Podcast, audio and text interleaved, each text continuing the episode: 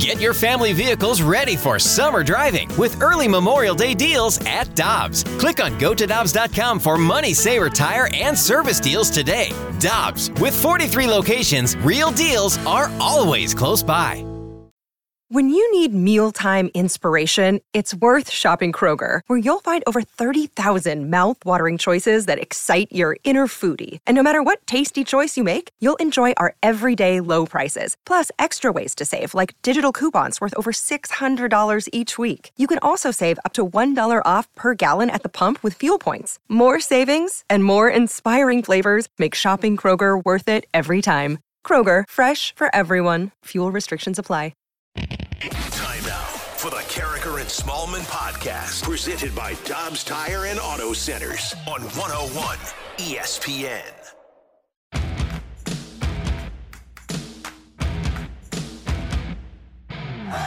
Blues with the draw. Kyrou cuts it back on the near side, works it to the goal, backhands in front, they score! The Blues feed it right in front on an amazing move by Jordan Kyrou.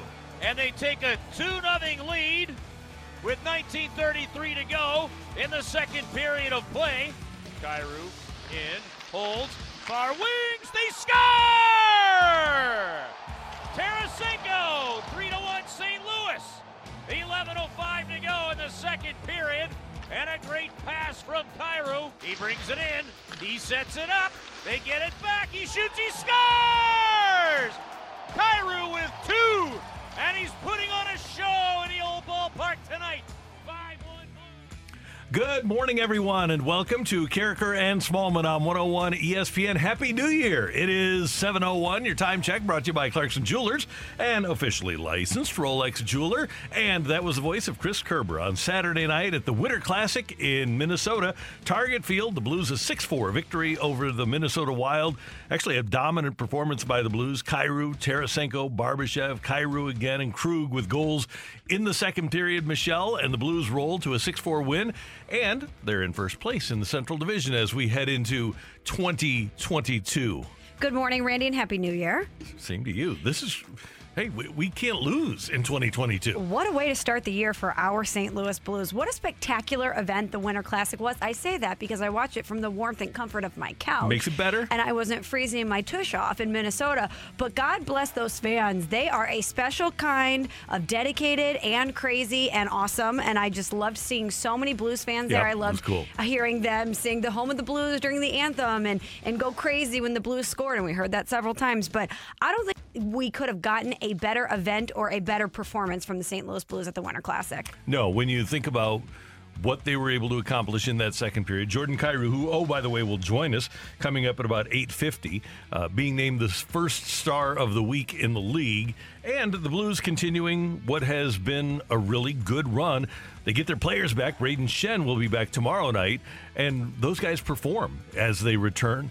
You couldn't have asked for much more. No, and I absolutely love that a national audience got to watch Jordan Kyrou be Jordan Kyrou. We know how special he is in St. Louis, but you and I talked about it not that long ago. What can Jordan Kyrou be? Will he be one of those stars that's on the top tier of these young players that are emerging as the new faces or the current faces of the NHL? And I don't know if he's going to get there, but he's certainly a rocket ship headed that way. And it was great to see the national media and national fans of, of hockey around the country get a taste of what Jordan Kyrou is. And when you look back, we talk a lot and provide a lot of accolades to Doug Armstrong. Well deserved accolades, we might add. But after that 2016 season, Brian Elliott went to Doug Armstrong and said, Look, I want to be a number one goalie. I know I'm not going to be a number one goalie here because you guys have Jake. So the Blues were not going to have Brian Elliott. He wasn't going to be their goalie. So on draft night, Doug Armstrong makes a deal with Calgary, sends Brian Elliott to the Flames for a second round pick, and that winds up being Jordan Kyrou. So a, a guy that didn't want to be with you anymore, be, not because he didn't like St. Louis, but because he didn't think that he fit into your plans. And you didn't think he fit into your plan, so you move him and you get Jordan Kyrou back, who's doing what he's doing in 2021, 22, 22. It's another great move by Doug Armstrong. Incredible. And let's throw this one on the pile, too. We've talked about it a little bit, but it bears repeating that he knows when to hang on to a player, Yep. even though they don't want to be here. And of course, we're talking about Vladimir Tarasenko. So much talk about him this offseason. But the Winter Classic, another example on that line with Thomas and Kyrou of how productive Vladdy has been this season. And I love Randy seeing him interact with the fans, taking selfies at the Winter Classic.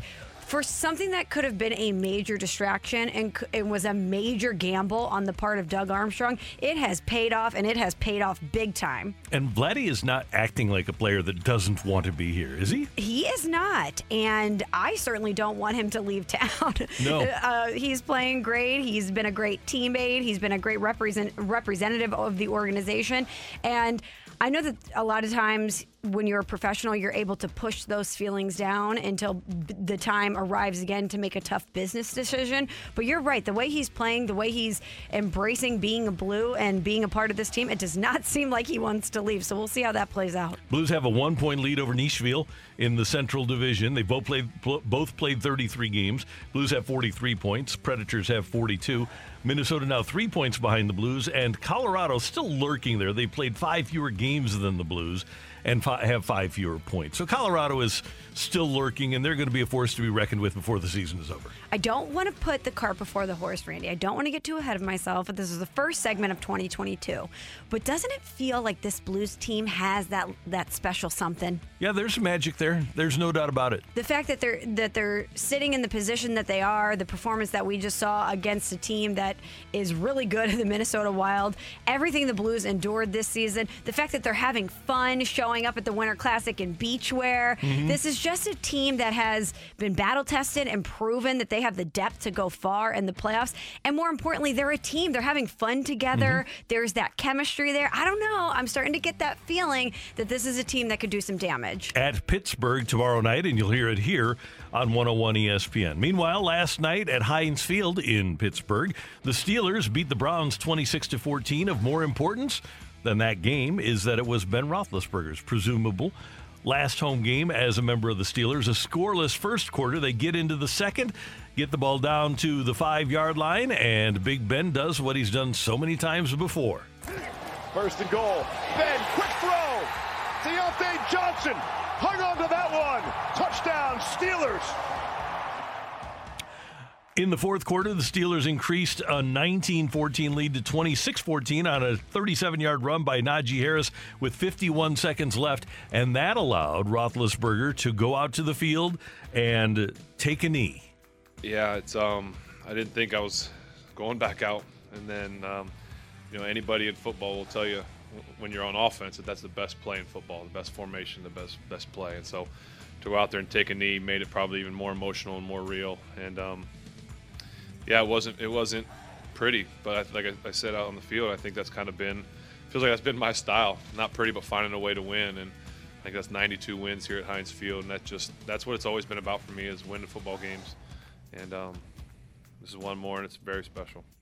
Yeah, it, it hasn't been pretty, but it has been successful for the Steelers with Big Ben. I don't know how they replace him, but they sure should have enjoyed every year since 2004. For an organization that has had a lot of success, he's been the foundation. He's been the anchor that has kept this team where they are. And it's going to be difficult for them to replace him, but it's time. For all those times that Big Ben has cried retirement in the preseason and played coy about it, I think everybody, including him, knows that it's time. But, you know, ta- uh, tip of the cap to him because I don't know a quarterback who's had the length of career that he's had that's endured the beating that he has. I'm sure that body has to Oh, be man. Just absolutely dead tired. He he deserves to have some time off where he gets to mend his body. And it was fun to watch him sitting on the bench the last time Cleveland had the ball, just looking around, soaking it all in. I just just wanted to sit down and take it in, and um, you know, just just try and absorb every minute of this place because this place is so special. These fans are so special.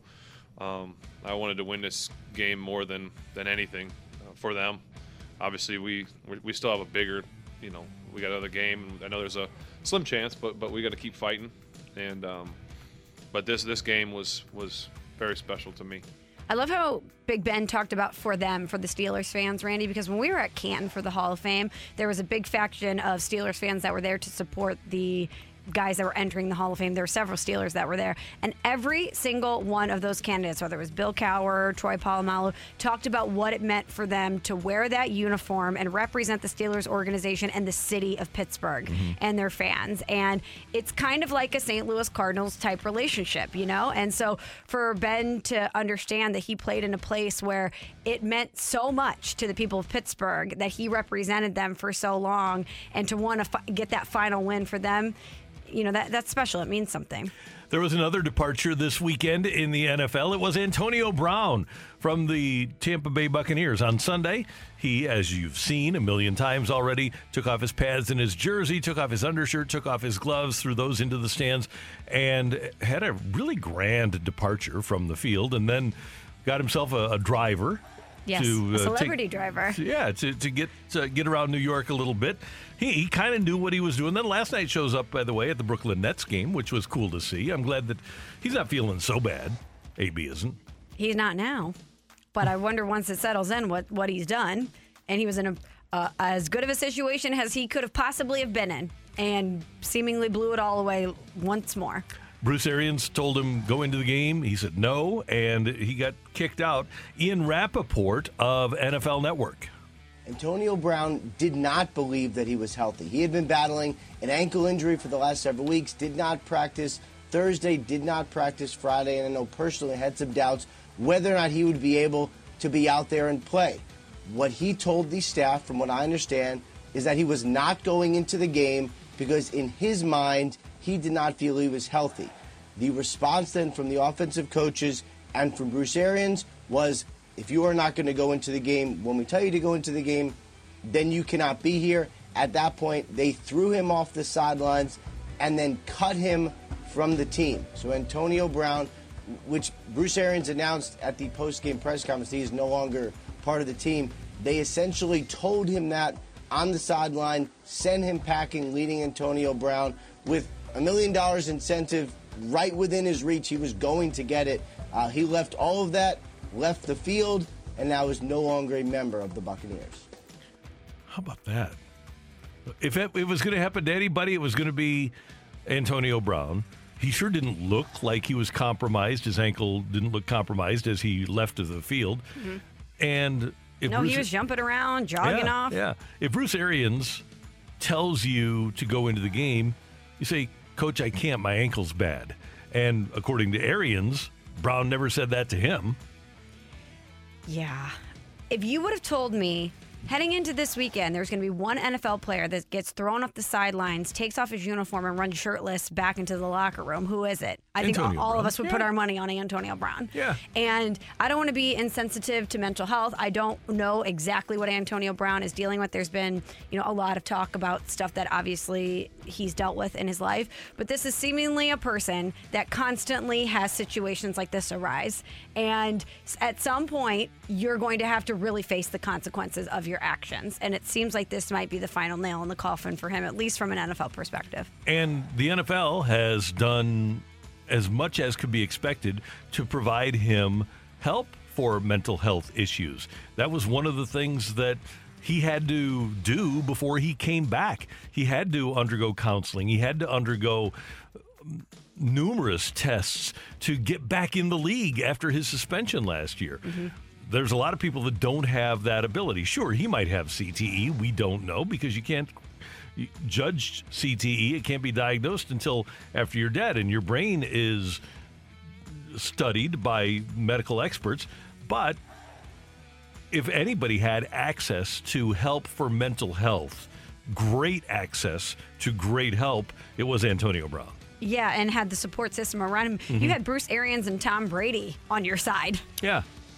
I mean, what more did you want? So, and then last night he shows up at a game. So I don't know if he has mental health. It, clearly, there's something that is not wired correctly there, but I don't know how severe it is. Nobody knows how severe it is, but he didn't need to run off the field like that. No, he did not. And by the way, it is ultimately it's an entertainment sport. They're they're in the entertainment business, and it was very entertaining.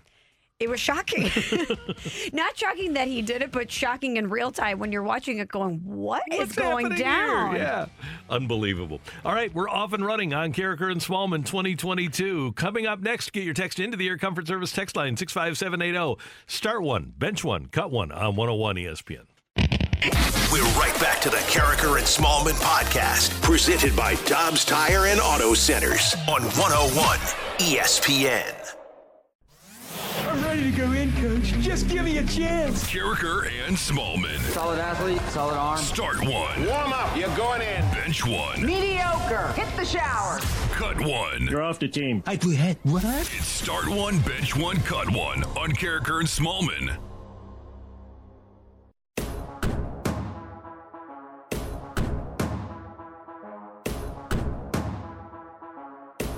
We do welcome your texts to the Air Comfort Service text line 65780 for start one, bench one, cut one, and Michelle, with today being the day after Big Ben's final home game. Let's do a 2004 quarterback draft edition. Okay. Start one, bench one, cut one. Big Ben, Philip Rivers, Eli Manning, now that we have the full body of work available to us. Okay. I'm going to start Eli Manning, two Super Bowls, and hilarious on the Manning cast. He has been great. hilarious on the Manning cast. Oh, this one's tough um, because I love me some Philip Rivers. And I truly believe Philip Rivers is the type of guy, had he been wearing that Steelers uniform, he would have multiple Super Bowls. So I'm actually going to start, or excuse me, bench Philip Rivers and cut Big Ben. Surprising, I know, It is surprising. but that's what I'm going to do. I am going to start Big Ben. Played in three Super Bowls, won two, uh, top 10 in almost every passing category in history. I'm going to bench Philip Rivers. And I am going to, as much as I loved him, and he did win two Super Bowls and saved America not once, but twice. How are you going to cut your guy? I have to cut my guy because if I were going to pick among those three quarterbacks over the course of their careers, obviously 2007, 2011, I take Eli Manning, no contest. But from 2004 to 2021, I got to go with Big Ben. Okay, I want to go head coaches who have won, but well, one of them is not in a precarious position, but head coaches who have won in the NFL, but aren't the flavor of the month right now. Okay. Okay. Mike Tomlin, Pete Carroll, John Harbaugh. Okay. Uh, they have each won a Super Bowl. Hmm. I boy, this is really tough. Well, it's easy for me to cut Pete Carroll Okay. Why is that? because I don't think that he has really elevated the talent that he has. I, I think they did a great job of getting him talent when they were in the Super Bowls. Uh, they were just a magnificently talented team. The Legion of Boom. They had Yes, great they defensive lines. Marshawn. They they had good receivers and they had Wilson. What John Harbaugh is doing this year and what he's done the last couple of years is phenomenal. I'm going to start Harbaugh, bench Tomlin, and cut Carroll. Harbaugh change. Uh, he went from the most statue quarterback ever in Joe Flacco to the most versatile and mm, best running quarterback, most elusive quarterback ever, and changed his offense for Lamar Jackson. And this year, I mean, you think they were down their top seven cornerbacks and are competing. You look at a game against a really good Rams team on Sunday where they only lose by a point, and they're still they're they're down their top five corners in that game. Before the season started, they lost their top two running backs. They've never had their left tackle. They've never had their blocking tight end. They played a game with Josh Johnson at quarterback and almost won. And they've done it without Lamar now for the last three weeks. I got to go with John Harbaugh. This one was tough for me too, which is why I wanted to pose it to you. But again, with all of the AB drama, it reminds me what a great coach Yeah, Mike Tomlin is. right. With, between AB, Le'Veon Bell, I mean, Mike Tomlin has had some drama that has brewed behind closed doors that never really saw the light of day in Pittsburgh, or at least was kept under wraps pretty significantly. And he's a guy who's won and who I think guys really respect and love to play for. And I think he's a great coach. So I'm going to start Mike Tomlin. I'm with you on Harbaugh. I think he's done a magnificent job throughout his career, including this season. So I'm almost beat the Rams. And I'm going to bench Harbaugh. Thought that was going to happen, Randy, mm-hmm. for us, but it didn't. And cut Pete Carroll, even though I think Pete Carroll's a really, really good coach as well. By the way, one thing that we should note about Mike Tomlin, one of the hardest things to do is oversee the deterioration of a quarterback. When you look at what happened, for example, with Eli in New York, Yep. or when you look at what happened with Philip in San Diego slash LA with the Chargers, those teams really fell off the cliff when the quarterbacks went downhill. And I don't know that Ben is any better than those guys right now, but he's found a way to at least compete with a really diminished Ben Roethlisberger. That's right. Yeah, it could have been ugly. It Yeah. could have been where he was deteriorated to a certain point. The fans had turned on him like they did on Eli. Remember all the drama that surrounded Eli's exit, Mm-hmm. Yeah. him getting benched, everyone booing. It was just a bad scene. Yeah, now they want him back. Yeah. How do you like him now? Your text 65780 Andrew Martian for the first time in 2022. How you doing? I'm doing really I'm doing really good, Randy. That's what we like to hear. Good. Yeah, absolutely. It's been a great start to the year. The Winter Classic was awesome.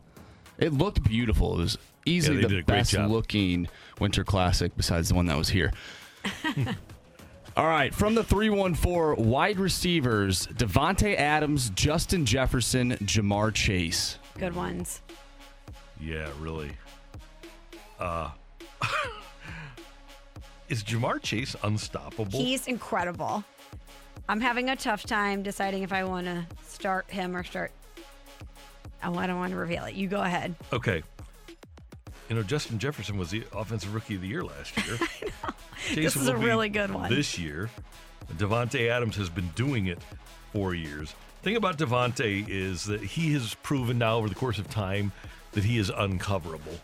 So I'm, I'm still going to start Davante Adams, who, by the way, benefits from his relationship with his quarterback, True. Aaron Rodgers. Still gets it done though. Yep. I am going to. This, this is almost impossible. But I'm going to bench Chase and I'm going to cut Jefferson, who has done what he's done with Kirk Cousins at quarterback. I'm going to do the same thing.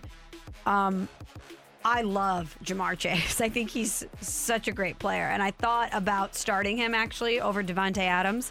But you're right. Just the length of time that Davante Adams has been dominant, I can't not start him. So I'm going to start Davante. I'm going to bench Ja'Marr Chase and cut Justin Jefferson, even though you hate to leave a player like Justin Jefferson on the table. Randy, I will take no Kirk Cousins slander today. I'm the only person that can do that, being a, a Vikings Okay, fan. That's, that's fair enough. I don't. I don't think he's the problem. By the way, Who's the problem? I- it's definitely the coaching staff. One hundred percent. Mike Zimmer. Oh, absolutely, absolutely. Okay. And I'm not a I'm not a Cousins hater either.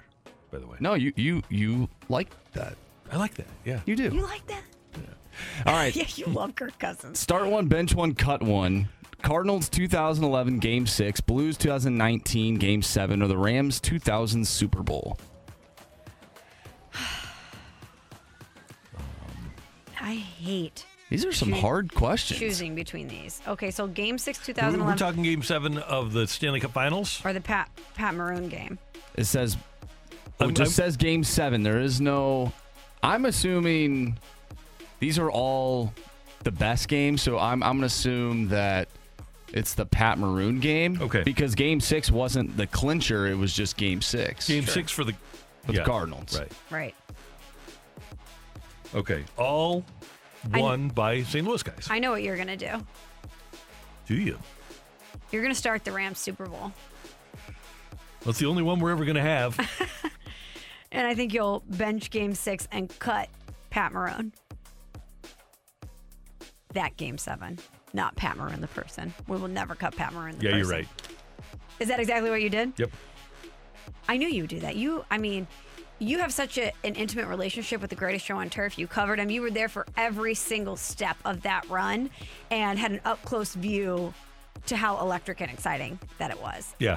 And even though And- those two games really are standalone amazing, I just know what that that entire season and experience meant to you. Literally, two of the favorite people that I've ever covered in sports are Isaac Bruce and Mike Jones, Yes. and they're, they're there in the last minute 56 of that that Super Bowl win. Not that I, I don't like Maroon and Freese, but I mean, i- it's just different with with those guys. And your guy DV. Yeah, And Kurt Warner. totally. Yeah. All right, I'm gonna go. And DeMarco. And DeMarco, of course, our guy. I'm gonna start Game Six because I I could go home right now, throw that game on, and still get just as excited. I'm going to bench Game Seven, Pat Maroon, because that was. Again, unbelievable. un- unreal. Just the tension of that game too was the same thing as. Well, I guess all, all three of these have tension, but you know, what? I'm as amazing as the greatest show on turf was, and amazing as Mike Jones is, and the tackle is. The Rams aren't here anymore, so they're they're getting the boot. Sorry, But that's the only thing you have to cling to is the greatest show on turf. but I don't need to cling to it anymore. We've turned the page. You know, it's it's fond memories I can look back on. I don't need to cling to it anymore. We don't do that with David Freese. What do you mean? I hope we just don't move on because it happened a long time ago. No, but it's different. The Cardinals don't. I don't have feelings of betrayal with the St. Oh, Louis okay. Cardinals. You know what I mean? Like I, I don't need to move on from them. Okay. All right. Thank you, Andrew. You're welcome. And thanks for your text to the Air Comfort Service text line 65780. Coming up, week 17 in the NFL. Four downs coming your way on 101 ESPN. We're right back to the Karraker and Smallman podcast on 101 ESPN.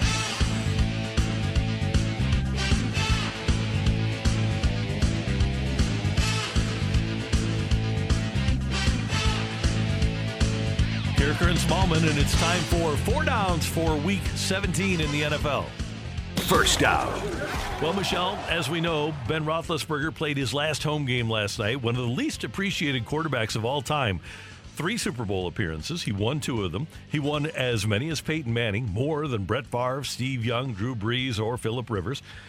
Roethlisberger will finish fifth all time in passing yards in the history of the league. He'll finish eighth in touchdowns and just behind Peyton, tied with Brees in yards per attempt.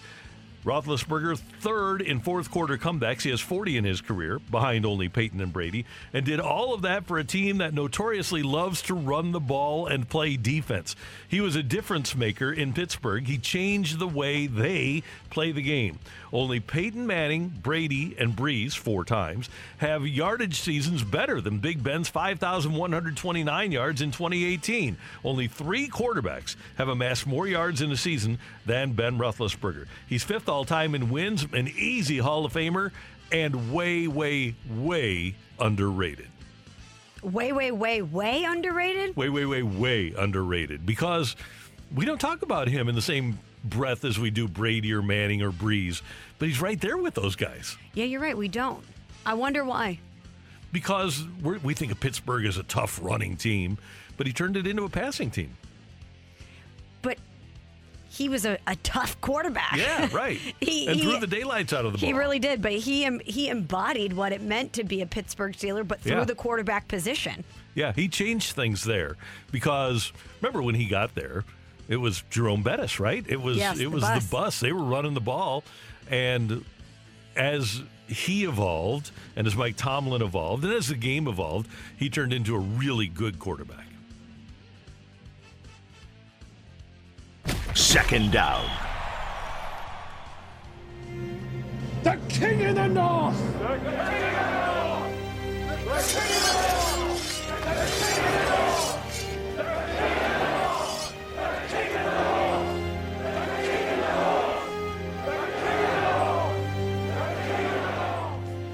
just as his IG photo said, Randy, Joe Burrow is the king in the North. The Bengals are headed to the playoffs for the first time in six years after a 34 31 win over the Kansas City Chiefs on Sunday. The Bengals rallied from three 14 point deficits. It was a dramatic one, and it ended on rookie Evan McPherson's 20 yard field goal as the clock struck zero. Kansas City snapping an eight game winning streak and also handing Ten- Tennessee the top seed in the AFC with that one. But the Bengals are 10 and 6, and they're finally back in the postseason thanks to Ja'Marr Chase and Joe Burrow, both breaking team records on Sunday. We're going to get to that in a second, but this one was all LSU, Randy. This was all LSU. it was all Joey B and Ja'Marr Chase. So we mentioned the record. Ja'Marr Chase had 11 catches for 266 yards, which set the franchise record for a single game and scored three touchdowns in this Week 17 win. And Joey B, what more can you say about Joe Burrow? He did it at LSU. He's doing it again in Cincinnati, coming in and making a program a winning one.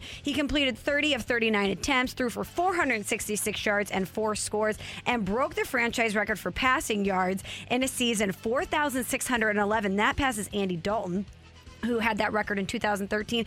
And he holds the single season franchise record for passing touchdowns with 34. And Rex Ryan was on ESPN and said, Hey, Joe Burrow, King in the North, better get used to it. All I've ever said about him is he reminds me of Tom Brady. But that's. Joe Burrow. Real And so to me, I went against Tom Brady more than any coach that, that's ever gone, you know, 20 games or whatever it is. Yeah. That's who this kid is. You say a killer, this is a hired killer. Yeah. And when you see him right there, he's got it all. Yeah. And, and when the Bengals came out and I said, take him one, even though I like Herbert better, I'll take him one. Why? He's a local kid. And he's a leader. Yeah. This dude right here is going to take your whole football team and say, you know what? Let's go. Can they beat anybody? Yeah, They can beat because of anyone. this guy. Well, this guy is amazing. And what did the hired killer do after his big one? It was a familiar scene. He lit up a stogie next to his LSU teammate. And we have Andrew doing the get the gat, uh, Ja'Marr Chase, but Joe Burrow, Ja'Marr Chase, LSU taking it to Ohio and getting it done. And what makes the NFL great is that a city like Cincinnati can get a guy like Joe Burrow and keep him around. And it's such a quarterback driven league that they can plan on being good for a long time just because they have that guy. Oh, by the way, Ja'Marr Chase, as you mentioned, 11 catches, 266 yards, 266 yards receiving. Patrick Mahomes, 259 yards passing. Chase had more yards than Mahomes did. Impressive. Yeah, very impressive. Third down. All right, Michelle, you may have heard on Sunday the Joe Judge 11 minute rant. He's the coach of the Giants about how good things are in New York. He talked about how hard his guys are working and how they have the process in place, how they're just on the edge of greatness. All good to hear, but like one of his predecessors said, don't tell me about the labor, just show me the baby. to be fair, Judge hasn't had a good quarterback. GM Dave Gettleman took Daniel Jones, and he's been an abject failure. They don't have any backup quarterbacks. They haven't gotten good work out of their offensive line, even though they spent the fourth pick in the draft out of left tackle. And Judge is in a pressurized environment, but he's 10 and 22, and the team looks bad, and they got drilled by the Bears at Chicago. You already had a vote of confidence, Joe. Just shut up and fix it. just, just shut up and coach. 11 minutes. Come on, I don't need that. And I don't need, need you telling me, yeah, I was on a staff in 2018 where we felt like we were all going to get fired. Well, you know what? 2018, you were on the Patriots staff. They were 6 and 2 at midseason and you won the Super Bowl. So nobody was afraid of getting fired. No. Come on, give me a break. Good one, Randy. I like that. Thank you. Fourth down. The Packers were firmly in the driver's seat in their 37 to 10 win over the Minnesota Vikings, the Kirk Cousinless Minnesota Vikings. But they claim the NFC's number one seed and a first round bye to start the playoffs. And this moves Packers head coach Matt LaFleur to 39 and 9 in his first three seasons as the team's head coach, the most wins for a head coach through their first three seasons in NFL history. It was another stellar night for Aaron Rodgers as well. He finished 29 of 38, 288 yards, two touchdowns, no interceptions, and it was his sixth straight games with multiple touchdowns and no interceptions. That ties Don Meredith for the second longest streak in NFL history. And he said he was feeling good health wise after the game. That toe, he said, was feeling great, which is awesome news if you're a Packers fan. But as the Packers wrap up the top seed in the NFC, a couple of questions face them now as they're locked into the postseason. Number one, will Rodgers and the starters play in the fi- in the season finale versus the Lions? Matt Lafleur has a tough decision here to make. He needs to decide if momentum is key or if freshness is the path path to victory. And keep in mind that after the Packers watch the wild card weekend game, they won't play until January 22nd or 23rd in the divisional round. So it's quite a while to wait if you don't play these guys. And number two, after two tough playoff losses in as many years, can the Packers get past the NFC Championship game and make it back to the Super Bowl? Aaron Rodgers said post game that he liked the weather in Green Bay and that he he likes it the colder the better, which is good because the road to the Super Bowl officially is going through Green Bay. And they're good enough to be able to beat anybody in the NFC, even though they've been pretty mediocre since 2001 playing home playoff games at Lambeau Field. But they're the team that's playing the best. And it's hard for me to imagine that somebody's going to be able to go up there and win. I, I really do think that the only team that was capable, and I, I think with now the loss of Chris Godwin, it's going to be really tough for Tampa. I'm not even going to include Antonio Brown as part of this. And, and by the way, they don't have Leonard Fournette either. It's hard for me to imagine that somebody in the NFC is going to go up to Green Bay and beat them. Yeah, the Tampa Bay Bucks I thought would be the team, but you you lose. I'm I'm going to include Antonio Brown in that. You lose three major weapons Yeah. on offense. It's going to be tough to overcome that. And Dallas, I think, lost the faith of everybody with their Mhm. loss to Arizona. Arizona, it's going to be really difficult to go up there. It's January 30th. It's going to be zero degrees. It's going to be hard for the Rams to go up there and uh, a, a warm weather team that that's what they want to do is they want to play in warm weather. I think the Packers might be the only cold weather team in the NFC that's playing in the playoffs. So that benefits them. It does. So, uh, number one seeds, you got to like what the Packers are, and you got to like if the Titans get Derrick Henry back, arrested Derrick Henry, scary. Super scary. Yeah. What would you do if you were Matt Lafleur? I would play him for a half. I, I would play all my guys for a half, and then do what Vermeil did in '99, and then get him out of there. But yeah, I, I agree with the thought process of not playing for three weeks. It's hard to stay sharp, It really is. And that's yeah, it'd be one, two, it'd, it'd be three weeks. So yeah, get him in a game. That's Michelle. I'm Randy. That's four downs on 101 ESPN. Coming up, get your text into the Air Comfort Service text line 65780. Take it or leave it is next on 101 ESPN. We're right back to the Karraker and Smallman podcast, presented by Dobbs Tire and Auto Centers on 101 ESPN. Take it or leave it. Give us your feedback now by texting 65780. It's Take It or Leave It with Karraker and Smallman on 101 ESPN. Powered by Gloria Lou Realty. Visit GloriaHasTheBuyers.com and start packing.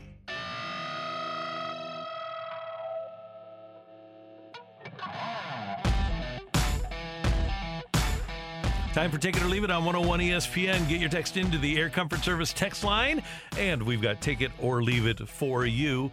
Michelle, in the 2005 season, Pittsburgh went to the Super Bowl under Ben Roethlisberger.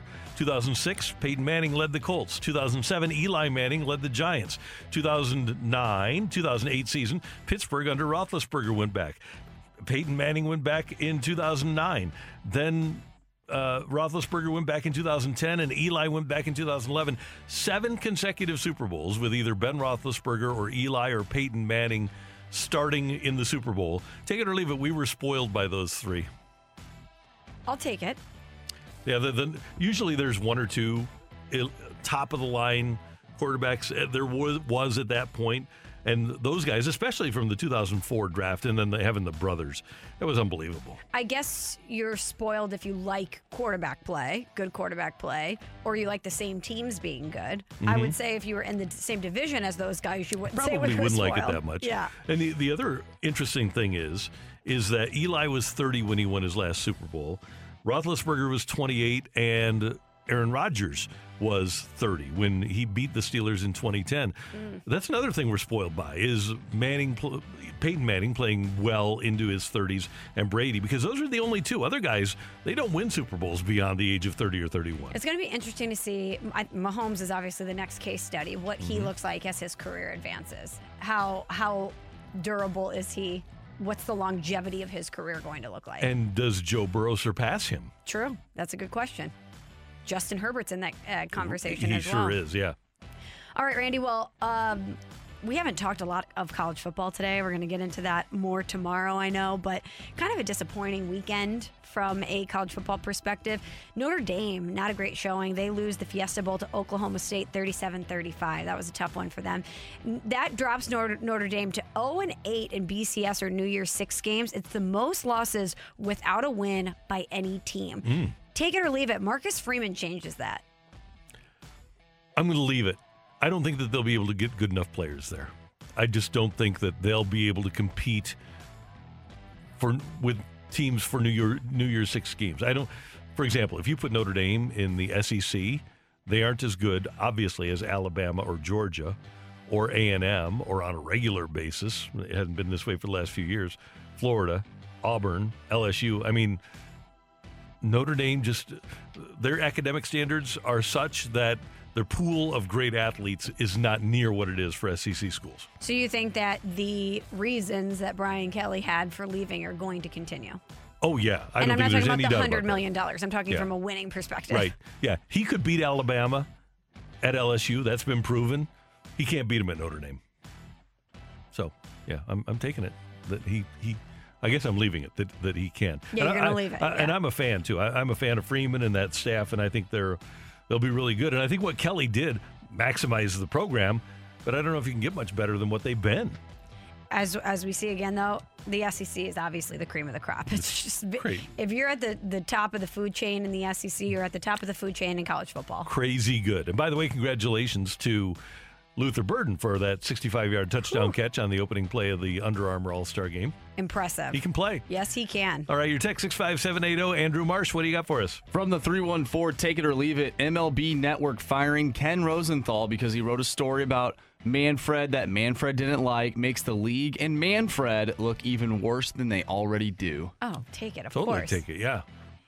I mean, you have to have, if, if you're going to be a sports commissioner and you're also going to oversee an entity that talks about the sport, you have to to have any semblance of credibility, you have to allow your people to write and say what they feel.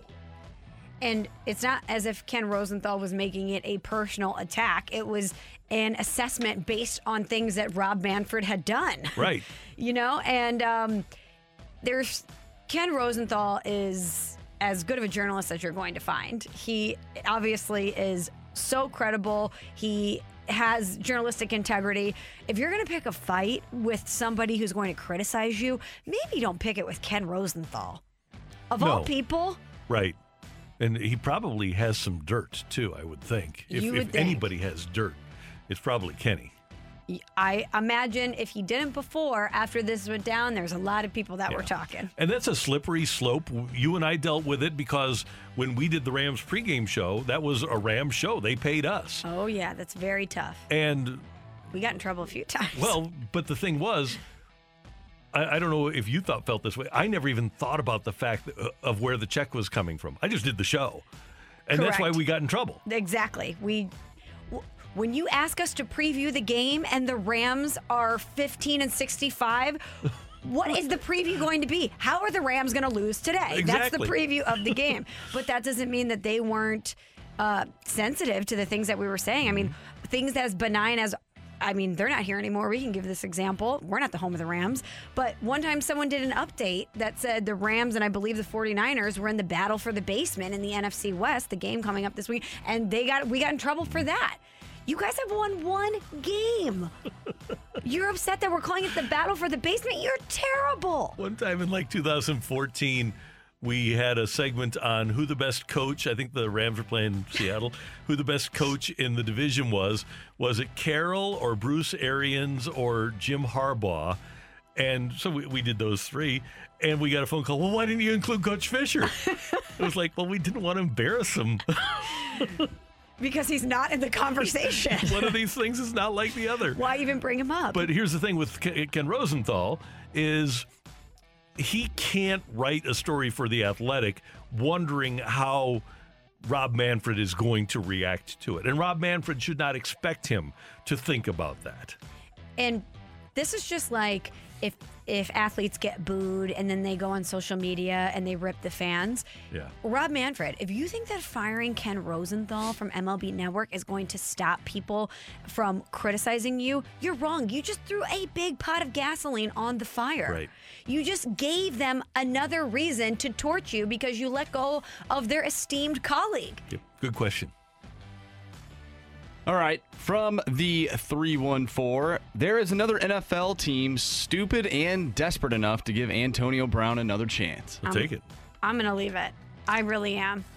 I think that you're they're going to look at the people who have tried to take a chance on him and say, okay, if Brady couldn't do it, if Arians couldn't do it, if Tomlin wanted no part of it at the end, is this really something that I want to bring into my organization?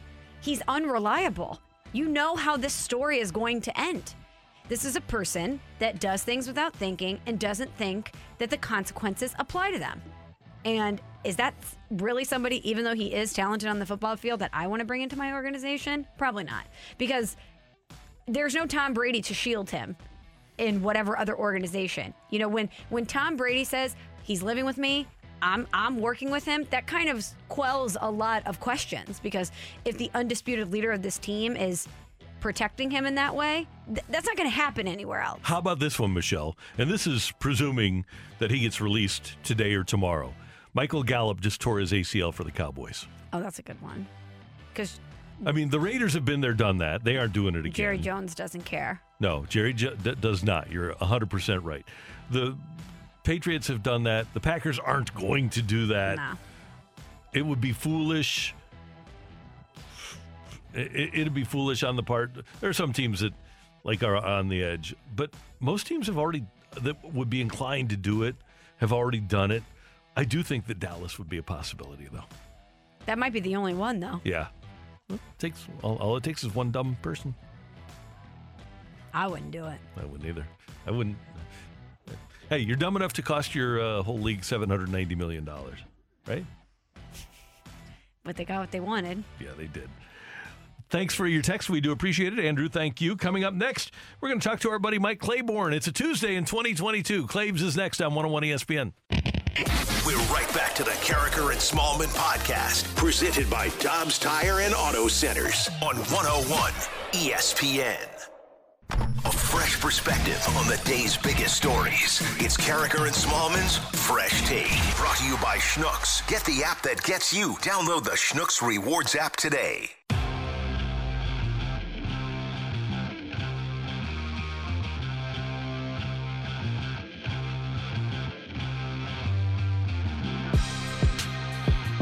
Eight oh four in St. Louis. Your time check brought to you by Clarkson Jewelers, an officially licensed Rolex jeweler. Michelle Smallman, Randy Karraker, and we go to the Brown and Crouppen Celebrity Line to wish a happy New Year to the one and only Missouri Sports Hall of Famer Mike Claiborne. Good morning, sir. How you doing? I'm doing great, and happy New Year to you guys. Great to have you with us. And uh, I've been reading all weekend about the new look Claibs online. Yeah, we just wanted to freshen it up a little bit. Uh, we've got some different features that we're going to include, and you know, we've got I, I think we have like nine different items that we try and post each week, uh, including huddle up with Howard. I do lunch with Joe Roderick. We also have uh, a few other people that get involved. The two man game with Bob Ramsey and Matt Rocky, you know, talking some hoops. So we got a few things going. We just wanted to freshen it up a little bit. We've got some other things we're going to implement over the course of the month that uh, we hope people will like. And our buddy Alex Ferrario is also a member of Claibs He Online. He is part of it. He is part of it. He is one of our hockey guys, and uh, Alex does a really good job, as you guys know, as, as far as him being involved with the Blues broadcast. So we're, we're very fortunate to have him. Well, Claibs, I want to bring you into the conversation Randy and I were just having. I saw you tweet about it this weekend, so I know you have an opinion on it. Do you think a team will be desperate and perhaps dumb enough to take a chance on Antonio Brown after what he pulled with the Buccaneers this weekend? No, I, I don't think so. And, and I think what it would come to is, you know, the teams who may have an interest better check that locker room first and, and talk to some of those players and, and ask them, is he going to be a distraction? And, and I think when you look at the winningest coach or one of the most successful coaches, and Bill Belichick, who had to walk away from him, most successful quarterback, Tom Brady, who who lobbied for him to come to Tampa, who's kind of washed his hands of him. I'm just not sure who that team and what that individual looks like, who feels like he can take on a guy like Antonio Brown and, and make him a better player. I mean, he- he's gone through a lot of things and nothing seems to work. So I, I think if you have a team that's on the cusp of success, that the last thing they need is a distraction where all of a sudden the attention turns to him and the players have to deal with this on a daily basis and they're walking on eggshells. You don't need it. I mean, there's plenty of good players in this game that deserve an opportunity to be able to contribute to a winning ball club. And having Antonio Brown around, I just don't think helps your situation. Mike, with and you know Jerry Jones, you've dealt with him. With the fact that Michael Gallup is hurt, would Jerry Jones go there? I don't think so. Uh, you know what? I think they've got a real good core of players that would probably say, you know what? Let's look from within. We may have somebody here that we may need to give some reps to. Uh, I, I just don't think it's worth the investment at this point. Uh, and I know Jerry's taken chances on people before. I mean, he's he's kind of like the Al Davis of Mm-hmm. of this generation, where he'll take a flyer on a guy who's had a troubled past. But you know, Cowboys feel like they're good enough to be in the Super Bowl. Okay, and why why take on a distraction of that nature, especially in Dallas, with everything is evolving around players on and off the field. You, you just don't need it. Well, Claibs, it was the coldest game in NHL history, but the Blues kept it hot with a six to four win in the Winter Classic over the Wild. And with Brayden Schenn getting activated, the team is nearing full health. What's your assessment of what this Blues team can be? Well, I, I tell you, Michelle, it's a good question because everything seems the moon and stars seem like they're about to become alive with this team. Where you, you've had a chance to see your minor league operation in action on on the National Hockey League level, and they accounted for themselves reasonably well.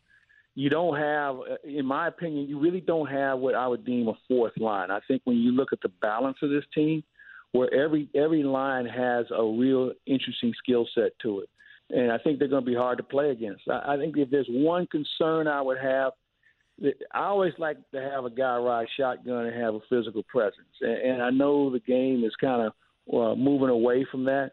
But man, if you have a guy on your team that can that's willing and make sure that somebody doesn't get roughed up, because when we get into postseason, you're going to have teams that are going to have people that are going to try and get you off your game and take a penalty or maybe play the body a little excessively. So you need to have that that element. And uh, who, who that person is, I don't know. I don't think he's in the organization but I'd like to have just one more bit of sandpaper on this hockey team. And Claibs, you think about the 2018 team with Maroon and Blais and Sanford would get involved at times, and then you had such a big defense too, and, guys that were like Edmundson was willing to use his physicality, Bortuzzo willing to use his physicality. There were a lot of guys on that team that were really physical, and I get too that the game is changing. But once you get to playoff time, you want to be able to beat some people up. And I, am not talking about fighting, I'm talking about just banging them. And the Blues don't have as many bangers as they had three years ago. No, they don't. And, and I think the best example I would use is the Blues assaulted the San Jose Sharks. They literally reduced the Dallas Stars to just a, a flickering light, more or less, because of their physical play. And, and neither of those teams had enough of a pushback to, to make a difference in those series. So, and I think now when you look at Dallas, you know, they've kind of created a little bit more edge about themselves. Um, and there's some other teams. Minnesota's a team like that. And I was really surprised that when Minnesota found themselves behind the eight ball, that they didn't really exert a more physical presence because they have that on their team. They didn't do it, but at some point somebody will. But other than that, there's nothing really to complain about this hockey team right now. I think they're clicking on all eight cylinders, uh, if there are eight cylinders left anymore. but uh, they they just do a really good job in every aspect of the game. Uh, I thought the other night that the, the passing was really phenomenal, especially on a, on a on a on a surface that nobody was sure how it was going to play out. I, I just think they're playing with a lot of confidence and really trusting each other a lot more than maybe they did in the past couple of years. He claims one more thing it was on this date in 2006 that Texas beat USC in that Rose Bowl 41 38. And I think it's the best college football game I've ever seen. And I was rooting for USC, but man, was Vince Young unbelievable in that game. They had no answer for him down the stretch. And, you know, that, that game made Vince Young a lot of money he also lost a lot of money along the way. But you know, if you go back to one game and it being a difference maker in a player's career, I would agree with you, Randy. That that game had everything you would you could imagine. And you think about all the good pro players that ended up being on both of those teams.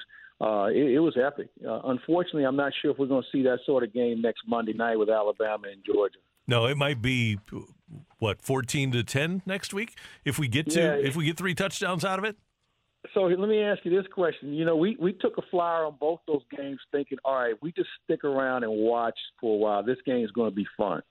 How much time will you give this championship game if this thing gets off to a slow start or Alabama opens up a can on, on Georgia really early?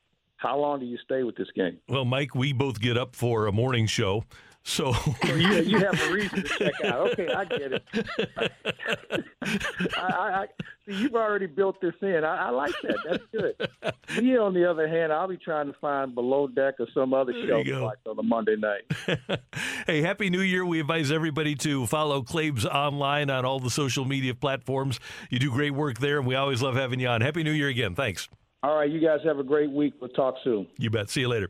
Mike Claiborne on 101 ESPN. Shout out to Captain Sandy. Below deck reference. I like Captain Lee better. Do you? Uh, not not that I have anything against Captain Sandy. If we're power ranking captains, you're going Lee over Sandy? Oh yeah. Interesting. Yeah, he's he's a little bit more gruff. She's motivational though. She is good. I feel like you could get away with more with Captain Sandy. Michelle, the show hasn't been the same since Kate left. Did not expect us to go here. Love it.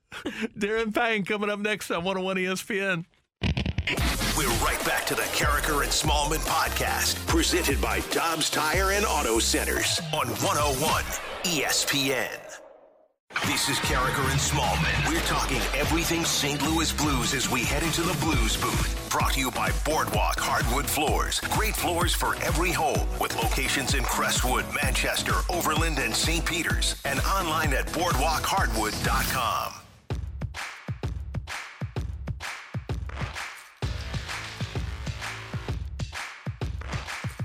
go to the Brown and Crouppen Celebrity Line, Karraker and Smallman, and it's always fun to visit with Darren Pang, blues broadcaster on Bally Sports and TNT the other night.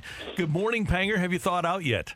Randy and Michelle, yeah, I, I, I thought out, but I tell you what, it was uh, the the bones were uh, were rattling a little bit, and and I think I think because you're so cold, you you tense up a lot. So uh, I went to a place yesterday called Restore here in Chesterfield and got. Uh, a hot sauna and a stretch, and it uh, feel a lot better this morning. But I was, I was actually, yeah, feeling a little pain for sure.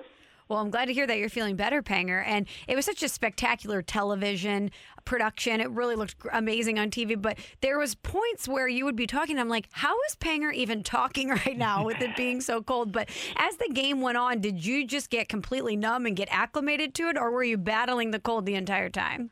Well, the, the, you know what? I you battle it the whole time, just trying to keep your your your mind sharp on it. But surprisingly, I was I was pretty warm um, in certain areas. Um, it's it's really. Your t- toes got a little cold, tips from your fingers, but you know you've got all those you know those those warmers. Um, I must have gone through probably 25 to 30 of those warmers. They were on top of my toes, they were below my toes, they were on top of my hands, or below my hands, and um, the Blues were. Um, you, you guys probably saw that story, the great story about the uh, the Packers trainer uh, calling the, the Richie Matthews and the Blues trainers and, and saying, "Listen, you're going to need more than what you think you're going to need. Uh, so we're going to give you all the information that the Packers would use, you know, in the, in these times. Uh, you know what Aaron Rodgers."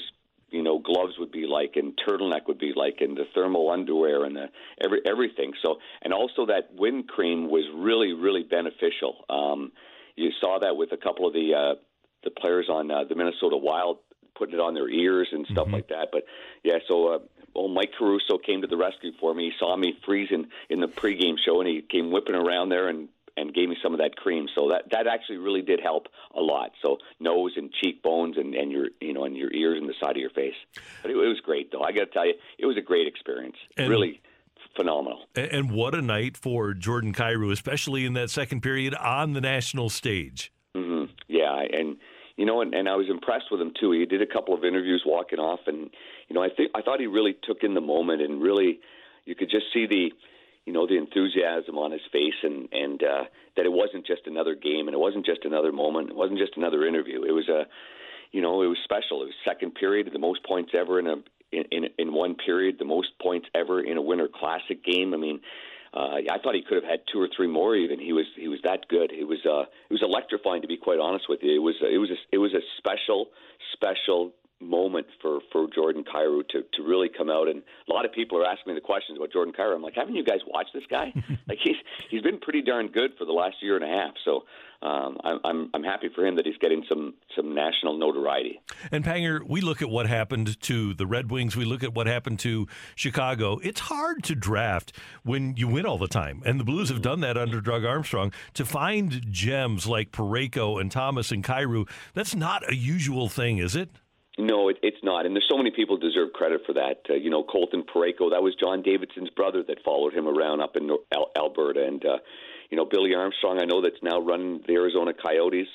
You know, he had a big hand in, in the Jordan Kyrous and the Thomases and uh, probably the, you know, going back to the Jake Walmans and, you know, Jordan Binningtons even might even be there. So, yeah, so uh, I mean, all in all, it's you, you put a good staff together. Army has got a great staff, and even with guys leaving like Jarmo Kekalainen leaves to Columbus, then Billy Armstrong steps in seamlessly, and now you got Tony Feltrin. He's there replacing Billy Armstrong, and and you hardly hear from those guys, but boy, do they ever do a good job. And I go back to that Jordan Kyrou deal, and you know the Blues sent.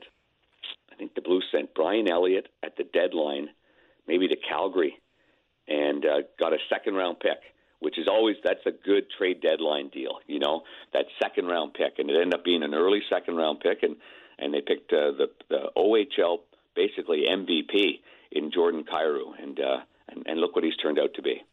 Panger, this Blues team is pretty battle tested, whether it's dealing with so many guys out with COVID or injuries, or whether it's the freezing temps or below freezing temps at the Winter Classic. It just seems like whatever obstacle is thrown their way, this is a team that can overcome it. And Randy and I were talking earlier in the show. It also seems like this team has that chemistry factor, that je ne sais quoi that you need in a championship team, where they're arriving to the Winter Classic in beachwear. And it always seems like they're having fun together. But when I watch this team and I think about everything they've overcome and now they're getting at full strength, I wonder what they're capable of. What do you think their ceiling is? Yeah, I think you know every every part of your season has a bit of a turning point, and and you know you know maybe it's the Winter Classic, uh, maybe maybe that's it, maybe it's the game against Edmonton. Um, I, I'm not sure, but I think I think they're a team that they they do rally about. They they rally when whenever there's something that they need camaraderie about, and and, and uh, um, I'm not sure what, it's going to be. Is it going to be everybody coming back? Is it going to be you know Jordan Binnington now getting on a roll? Um, but you you are correct. Um, you know they are, I think, a special group, and I think they need that camaraderie. I think they've they've missed that with COVID. They weren't the same in the bubble. They weren't the same last year in a lot of times, and and so hopefully everything stays normal, so this team can stay uh, true to their hearts, and that is. Uh, Going out together, having dinners together, doing these things that they do together, and and uh, and at the end, you know, never leave a man behind and battle hard together. That's kind of been their motto. What did Bruce get for Christmas there? You heard that? I know. I, I lost my concentration for a second. It's a, it's a. I think it was. It's actually yeah. A little Brucey got a uh, a Chewy Vuitton purse. That's great. Yeah, it's, it's great for you, but it squeaks like crazy. Yeah.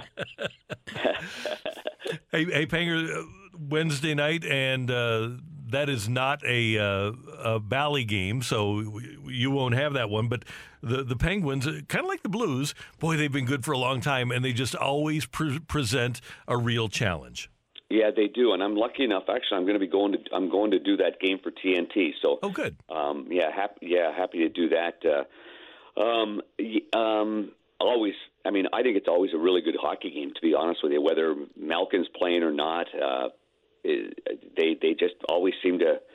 I don't know. I think it's special for the Blues players to go up, like you know, the the younger players that get to play against Sidney Crosby is like it's it's just it's still special. It's Sidney Crosby, and he's revered in a lot of their eyes, I'm sure. And and and then it becomes a challenge. Like, you know, then you got you know the focus that you have to have, um, almost like playing Connor McDavid and Leon Draisaitl, you know, for Colton Parayko and for Niko Mikkola or maybe for Ryan O'Reilly. So you go into that building and you know that you don't want to be embarrassed. So the details will get taken care of, and you get ready for them, and, and making making sure that uh, uh, that you don't allow Pittsburgh to play their game because they can always you know, they can always come up and burn you. But if you look back in the history, the Blues have played real well against the Pittsburgh Penguins.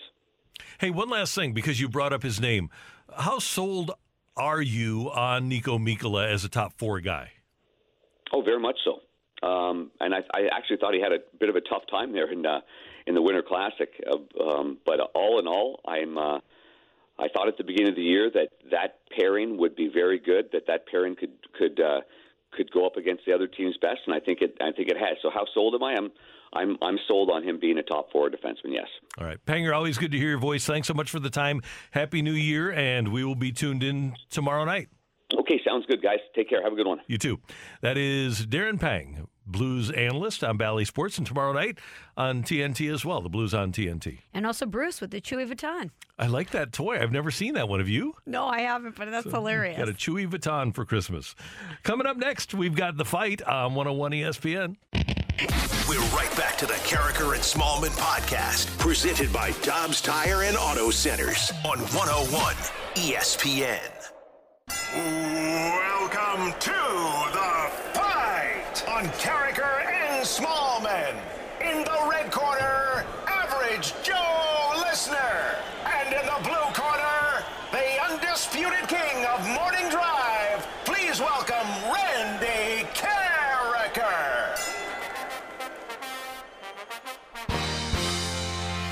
It's Karraker and Smallman on this Tuesday morning here on 101 ESPN, and it's time for the first fight of 2022.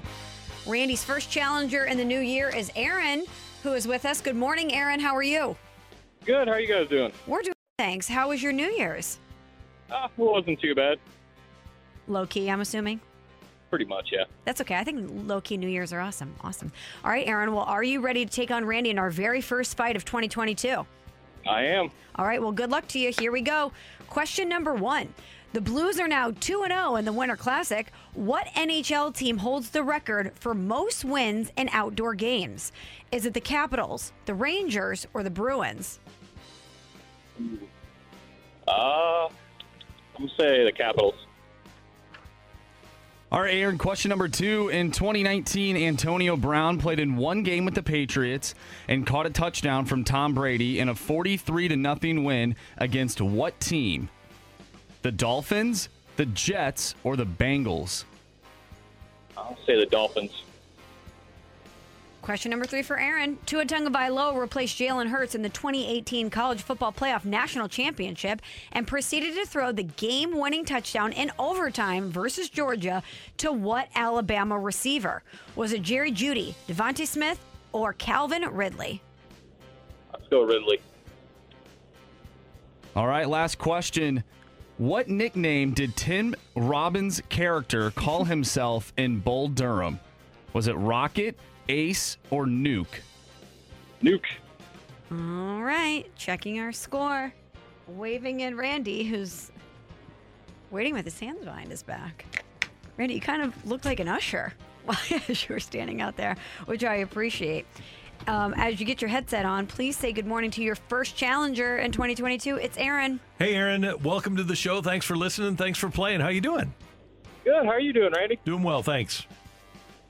You were standing out there very seriously. I was talking to Mike Ryder. We're just kind of going over stuff. Nice. He had his hands behind his back? Yeah, he did. That's like the power stance. It is. Oh, okay. I didn't even realize I did that. I thought the power stance was when you s- you make yourself as big as possible. You know, before um, a big meeting or something, you're Uh-huh. supposed to go in a bathroom stall and make yourself really big, Right. Yeah. take up space. Yeah. Yeah. Yeah. I could do that. You know what that is? That's adorable. the hands behind the back is the I'm in a store with my wife and she's buying a bunch of stuff and I'm just walking around. Yep. behind that's totally her. it. Right. And I'm putting my hands behind my back so I don't say anything or snatch the credit card from her. Yeah. All right. Mm. I'm unfamiliar with that stance. Eh, just have the phone. Just, you know, just ignore what's going on and be on the phone. That's right. That's right. Don't say a word. All right, Randy, are you ready to go? Ready. Question number one. The Blues are now 2 0 in the Winter Classic. What NHL team holds the record for most wins in outdoor games? Chicago Blackhawks seem like a logical choice here since they played in the most, so I will go with them. Randy, in 2019, Antonio Brown played in one game with the Patriots and caught a touchdown from Tom Brady in a 43 to nothing win against what team? Oh, who was that? Let's see. no, I actually picked him up for my fantasy team, so I had him. You did? Yeah. Do You remember that? Well, I remember the touchdown that he scored for the Patriots. Yeah, but I, Wow. am trying to think of who it was against. I can't even remember to set my lineup in our pick'em challenge here. Well, that's right. We still got that going, don't we? I don't think Um, I made my picks last week. I will. Uh, I'll do the lifeline here because I think I'll be able to get it when I get the lifeline. We have the Dolphins, the Jets, or the Bengals. I thought it was a division game, and for some reason, I thought it was Miami. So I'll go with Miami. Question number three. Pre being our Dolphins. Correct. Now they're our Dolphins. Yeah. Tua Tagovailoa, speaking of our Dolphins, replaced Jalen Hurts in the 2018 College Football Playoff National Championship and proceeded to throw the game-winning touchdown in overtime versus Georgia to what Alabama receiver? Game winner, overtime.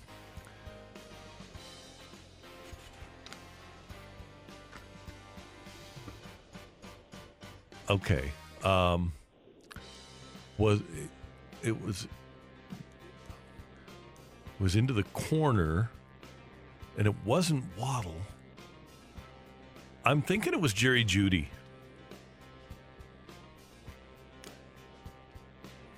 All right, Randy. Number six. Whoever number six was at that time. You ready for question number four? Ready. All right. What nickname did Tim Robbins' character call himself in Bull Durham? Okay, Nuke LaLoosh. Um, I'm gonna I'm gonna be bummed out because I don't remember. You want me to re re say the question? Yeah. What nickname did Tim, Tim Robbins' character call himself in Bull Durham? What nickname did he call himself in Bull Durham? So his his name was Nuke LaLoosh, right? So I'll just go with Nuke. Okay. We have a tie between Aaron and Randy, although there is some controversy on question number three. Just saying, which we'll discuss at the end. Because Randy said one name and then said a number, and the name was wrong, but the number was correct. Oh, so no, I, I thought it was JG. Okay, okay. So, Aaron, you're headed to the tiebreaker round versus Randy. Here's how this is going to work. I'm going to read the tiebreaker question. I'm such an idiot. What? It was DeVonta Smith. Yes, it was. yes, it was. Uh, Such an idiot. it's okay. I I googled it just to make sure, and I was like, he knows who it is. But anyway, so I'm going to read the tiebreaker question. Aaron, Randy's going to write down his answer on a sheet of paper. We're going to give you first crack at it. You're going to give it about. You're going to get, excuse me, about 10 seconds to give us your answer. Then we're going to reveal what Randy wrote down on his post-it here. First to get it correct or closest to the pin wins. Aaron, are you ready? I'm ready. Randy, are you ready? Ready. All right, guys, here is your tiebreaker question. Teemu Selanne holds the record for most goals scored in a single season by a rookie in NHL history. How many goals did he have in his rookie campaign? Randy has shown me his answer. Oh, Randy, hold that up again. Okay, yep. Thank you. Aaron, whenever you're ready. Uh, I'm going to go with 41. Aaron goes with 41. Randy, your answer is 76. Did Randy start off the new year with a victory? Or did Aaron make him really angry for the rest of the show? Andrew, ring the bell.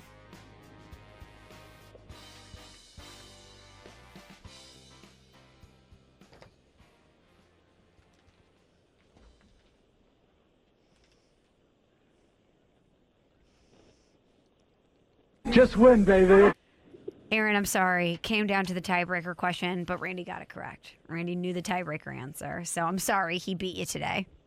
That happens. Thank you, guys. You got it, Aaron. Thanks, Aaron. Good showing. Happy New Year. Randy, I always cheer for the listener, but I was kind of cheering for you today because after the question number three mishap, I knew you'd be angry the rest of the show if you lost this fight.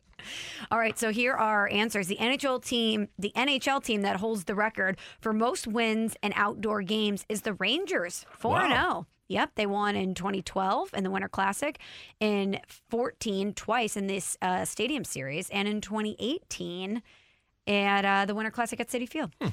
Antonio Brown played in one game in 2019 with the Patriots. He caught a touchdown from TB12 in a 43 to nothing win against the Miami Dolphins. Tua replaced Jalen Hurts in the 2018 National Championship game in OT versus Georgia. He threw the game-winning touchdown to DeVonta Smith, as Randy self-corrected later.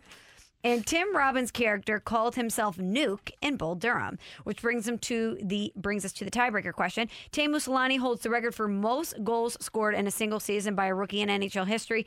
Aaron guessed 41. Randy guessed 76, which was in fact the correct answer at 76. Did he really guess then? No, he knew. He provided us with the correct answer. you didn't guess. Good job, Randy. Thanks. And uh, thanks to Aaron for joining us here on the first, the very first fight of 2022. By the way, Randy, Ebby Calvin Nuke LaLoosh. Oh, That's okay. the full So name. I didn't know that was a self proclaimed nickname. I thought that was Hmm. just his nickname. So I'm glad that, that, that I got it right. Nuke. It does make sense that his character and the way his character is, that would be a self-proclaimed nickname. Yeah, no doubt about it. Yeah. Do you have a self-proclaimed nickname? Aim, aim for the mascot. You're Um, a, you're the fight champion. If you want to give yourself a nickname like LeBron gave himself King, go for it. I haven't really thought about it. I'm not going to go with King. Playoff P, like um, The Fight R or something. pandemic P. Pandemic P. You don't live that one down, do you? You know, if you're gonna call yourself Playoff P, you better deliver. Yeah, I would say so. Just saying. But he just couldn't do it. And uh, is there a more demeaning nickname in all of sports than street clothes? We have talked about that. That is brutal. That street Yeah. clothes is the most disrespectful, dismissive, and awful nickname. And that's Anthony Davis because he is. Who gave him that? Charles Barkley? Yeah. Oh man. That and it's not even that mean. It's just so accurate. It's true, right. That That's it's the So brutal. Yeah. Poor guy. We'll have to have the text line text in and tell us what they think your nickname should be. Yeah. What should Randy's nickname be in the fight? I don't know if I want to see this. If you're gonna be the undisputed king of morning drive, you need a nickname. Okay, we'll see. Hey, coming up in a few minutes, we're going to talk to Jordan Kyrou, the NHL's first star of the week, with a record setting performance at the Winter Classic in uh, Minnesota. Jordan Kyrou coming up in about six minutes on 101 ESPN. We're right back to the Karraker and Smallman podcast, presented by Dobbs Tire and Auto Centers on 101 ESPN.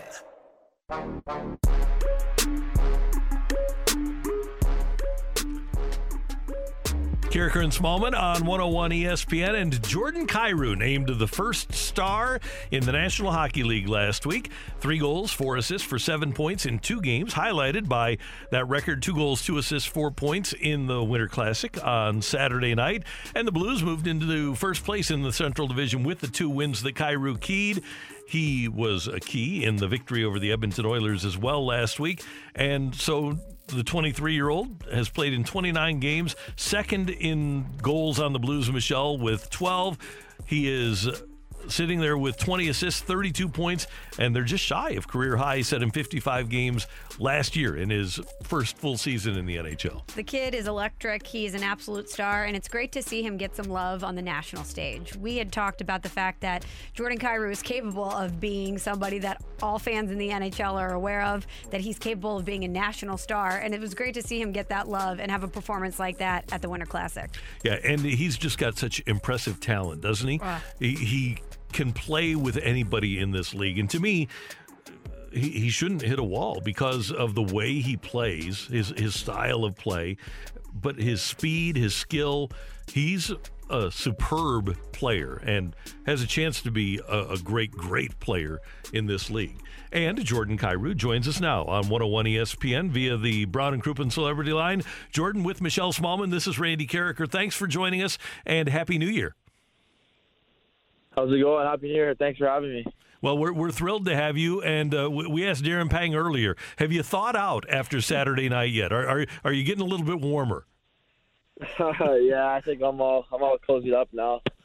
But um, I was definitely I was definitely cold the whole night. So Well, Jordan, it probably felt warm having all your gear on out on the ice after you guys had sh- arrived in sub zero temps and beachwear. I know that you guys talked about the decision to wear the beachwear, how it was lumberjacks versus, the beachwear before you got there. But once you decided that that was going to be the look, where did you draw inspiration from for your game day fit? We love the Tyler Herro jersey. um, actually, my my brother when I went home for Christmas, he gave me that jersey, and obviously, like I like the Miami Heat and I like Tyler Herro a lot, so I decided to wear it, and it kind of matched my my bathing suit that I had and and my hat that I had. So And how did you handle that part of it? Wearing the, the short sleeves, wearing the shorts into the rink. I, know it's only a few minutes, but man, it must have been brutally cold. Yeah, it was it was really cold, but good thing the walk was only like 15 or 20 seconds. Otherwise, I don't know if we'd be able to make it. For sure. Well, once you got onto the ice, what was the ice condition like at the Winter Classic? Obviously, you had to deal with the cold, but as far as the puck and the ice conditions, what kind of adjustments did you need to make once you got out there? I, I thought the ice was actually really good to start. Like the first, the first probably five minutes of each period was unreal, and then it started to get like really chippy and choppy. So you kind of had to slow the game down a little bit and play play a little more simple. And you mentioned slowing things down, and that means you kind of have to pick your spots. Your passes have to be short, right? You can't try to make tho- those long passes when the ice gets like that. Yeah, exactly. You just got to try to play a little more simple and try to let, try to let the other other team uh, make the mistakes, and you got to capitalize on their mistakes.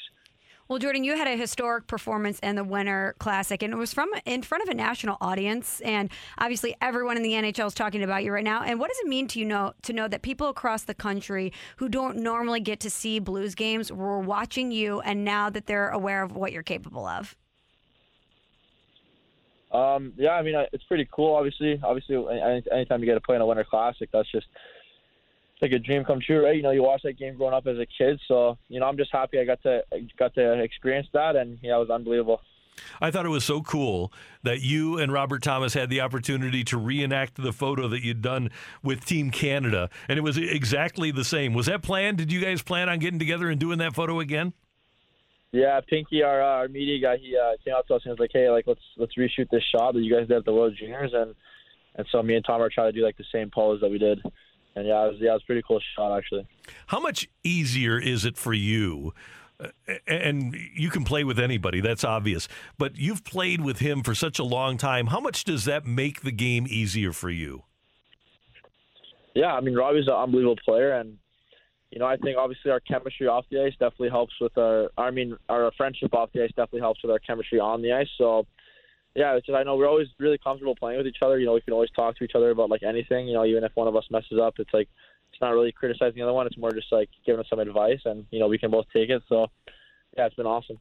Well, that line between you, Robert Thomas, and Vladimir Tarasenko has obviously been super productive. You just talked about your relationship with Robert Thomas, but what is it about the three of you that's really been clicking? I think for us, it's mostly just um, you know our play without the puck. I think think the the fact that all three of us are just always on the puck. You know, we're always forechecking, and you know we're all unselfish with each other, and I think that's what makes our game click, and that's when we start capitalizing on our chances. Blues forward Jordan Kyrou, the NHL's first star of the week, is with us on 101 ESPN. Do you guys pay attention to that when somebody f- comes up and says, "Hey, first star of the week"? Is that something that you take a great deal of pride in, or is that just, "Oh, eh, cool, thanks, but I- I'm moving on"? I mean, obviously, like when I first heard it, it's like, oh wow, it's like it's pretty cool. But you know, obviously now it's like it's like nothing really. You know, it's just like one little thing, and you know, obviously our main goal is, is the team and, and what we want to accomplish. So you know, we've done a good job these past couple of games. We just need to keep it going. And now you've got everybody back. How much of a different feeling is that? You you had such great work from that Springfield group that came up, but now you've got your opening night night lineup available. Yeah, it's definitely. Uh, hold on one second. Can you, can you close the, Sorry, I was just in the car. Um, No problem. Yeah, it's definitely it's definitely cool. I mean, obviously we had that little break, right? And and uh, I think that helped a lot of guys, like you know, with their injuries and, and to try to come back stronger. And you know, now that we got our whole lineup in, it's uh it's been great. And you know, I think all everything's clicking on all all cylinders right now. So. Yeah, Jordan, it seems like this team has really good chemistry. And I know last year there were still a lot of COVID protocols in place, and you probably weren't able to get together in the manner in which you wanted to. So, what's that been like this season from a bonding standpoint to be able to hang out with your teammates? Um, yeah, it's definitely been more fun. I mean, I think on the road, it's been a lot easier too. You know, a lot of guys like to go out for dinner the night before, or you know, just just go out and do something. So last year we were unable to do that, and and this year it's a lot easier. You know, you can finally go out and, and do stuff with with guys who maybe weren't on the team last year and get to know them a bit better. So yeah, it's been great. Hey, Jordan, one more thing from me because it is great that you guys can get out and do stuff. But last year, you were like a Fortnite star. Uh, you and uh, and Robert and and Vince Dunn. Are you still able to get time to play Fortnite? Um, yeah, I, I still play. I don't think I play as much as I did last year because obviously, you know, only thing we could really do last year was play play video games because we were kind of stuck in our hotel. But I, I've been playing a little bit of Fortnite and Call of Duty this year, so. How good are you at, at Call of Duty? We know you're great at Fortnite. Call of Duty, you are you at the same level? Oh, I'm still better than Robert Thomas at, at COD too, so. We'll have to ask him about that. Um, Jordan, in researching you for this interview, I went to your Instagram, and everyone should follow you at Jordan Kyrou. And I can't let let you off the phone without asking you about your Halloween costume. You were the Island Boys, and it Yeah. was scary accurate how much you looked like them. How long did it take you to put that together? Uh, actually, neither came up with that idea. It was, it was a pretty funny concept at the time. Uh, it took, honestly, I think the hair was obviously the hardest part. We had to like, t- like, we got like this long wig, and then we had to like cut, cut certain parts off, and then I had to like twist it together and like use like this hairspray. I don't know. It took took a couple hours, that's for sure, but it was all worth it in the end. Yeah, it looked great. Yeah. Hey, and you are so much fun to have on the team and so much fun to watch play. Congratulations on the way things are going. Keep it up, and hopefully we'll be able to do this again soon. Yeah, awesome. Thank you guys. Thanks, Jordan. Jordan Kyrou, Blues forward, with us on 101 ESPN. And as you said, Michelle, one of the emerging stars in the league. Absolutely. And it, listening to him talk about his teammates, it sounds like this team is having a lot of fun together. And that's part of winning a Stanley Cup, isn't it? Didn't we learn that? We did. That's Michelle. I'm Randy. Coming up, what has Rob Manfred actually done to benefit baseball? That's next on 101 ESPN. We're right back to the Karraker and Smallman podcast on 101 ESPN. XOS HD1 East St. Louis 101 ESPN. Get your breakfast raw every morning. It's Karraker and Smallman on 101 ESPN. Opinions matter. Time now for today's big thing with Karraker and Smallman on 101 ESPN.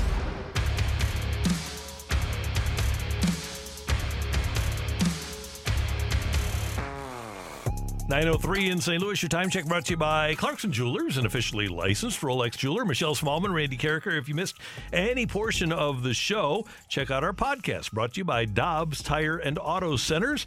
Glad to have Dobbs Tire and Auto Centers pre- pre- presenting our podcasts at 101 ESPN. Dot com. Rob Manfred, yesterday it was revealed, has fired Ken Rosenthal from NFL Network because of an article Rosenthal wrote in the summer of 2020 in which he was critical of the commissioner, Rob Manfred, for not doing everything he could, it seemingly, to make sure that baseball returned during the course of the pandemic. I didn't realize this, Michelle, but Rosenthal was kept off the air for around three months after he wrote the column in 2020 and he analyzed Manfred's handling of the situation and wasn't kind and shouldn't have been kind because Manfred didn't do a good job. Mm-hmm. And if you really want to analyze the job that Rob Manfred has done, unless you are an owner and you are seeing the revenues generated by his TV deals, the product isn't nearly as good as it was prior to him being the commissioner. He did call the commissioner's trophy. He's the commissioner, and he called the commissioner's trophy a hunk of metal. I don't know how you say Rob Manfred has done a good job. Especially during that time when the only thing that anybody in sports talk, whether it was on television or on radio, was talking about as it pertains to baseball were the issues that it was having. How do you expect people who are supposed to be journalists, even if they're employed by MLB Network, to not, if you're giving a fair and impartial opinion, you're going to be critical of the situation because the way that it was handled deserved to be criticized. So, how do you expect people that you employ to be journalists if they're not going to speak the truth? And that to me is a real problem for MLB Network and our friend Greg Amsinger and everybody there because now people are going to be walking on eggshells. Now, fortunately for Ken Rosenthal, he has two other jobs working for Fox, which will be interesting because he's going to be on the showcase telecasts for Major League Baseball with Joe Buck and John Smoltz. And he also works for The Athletic. But if you're Greg, if you're Dan Plesac, if you're Harold Reynolds, and something about the commissioner comes up and you don't act in a completely rosy sunshine lollipops manner, then there's a chance that you could be fired. It's tough for a commissioner of a sport to also be in charge of a network, but you better be ready to take some slings and arrows because not everything is sunshine lollipops in sports. And you are the face of a league. Gary Bettman gets booed at every opportunity. Last night, the first thing that Peyton Manning and Eli Manning did with Roger Goodell was brought in booing soundtracks. right.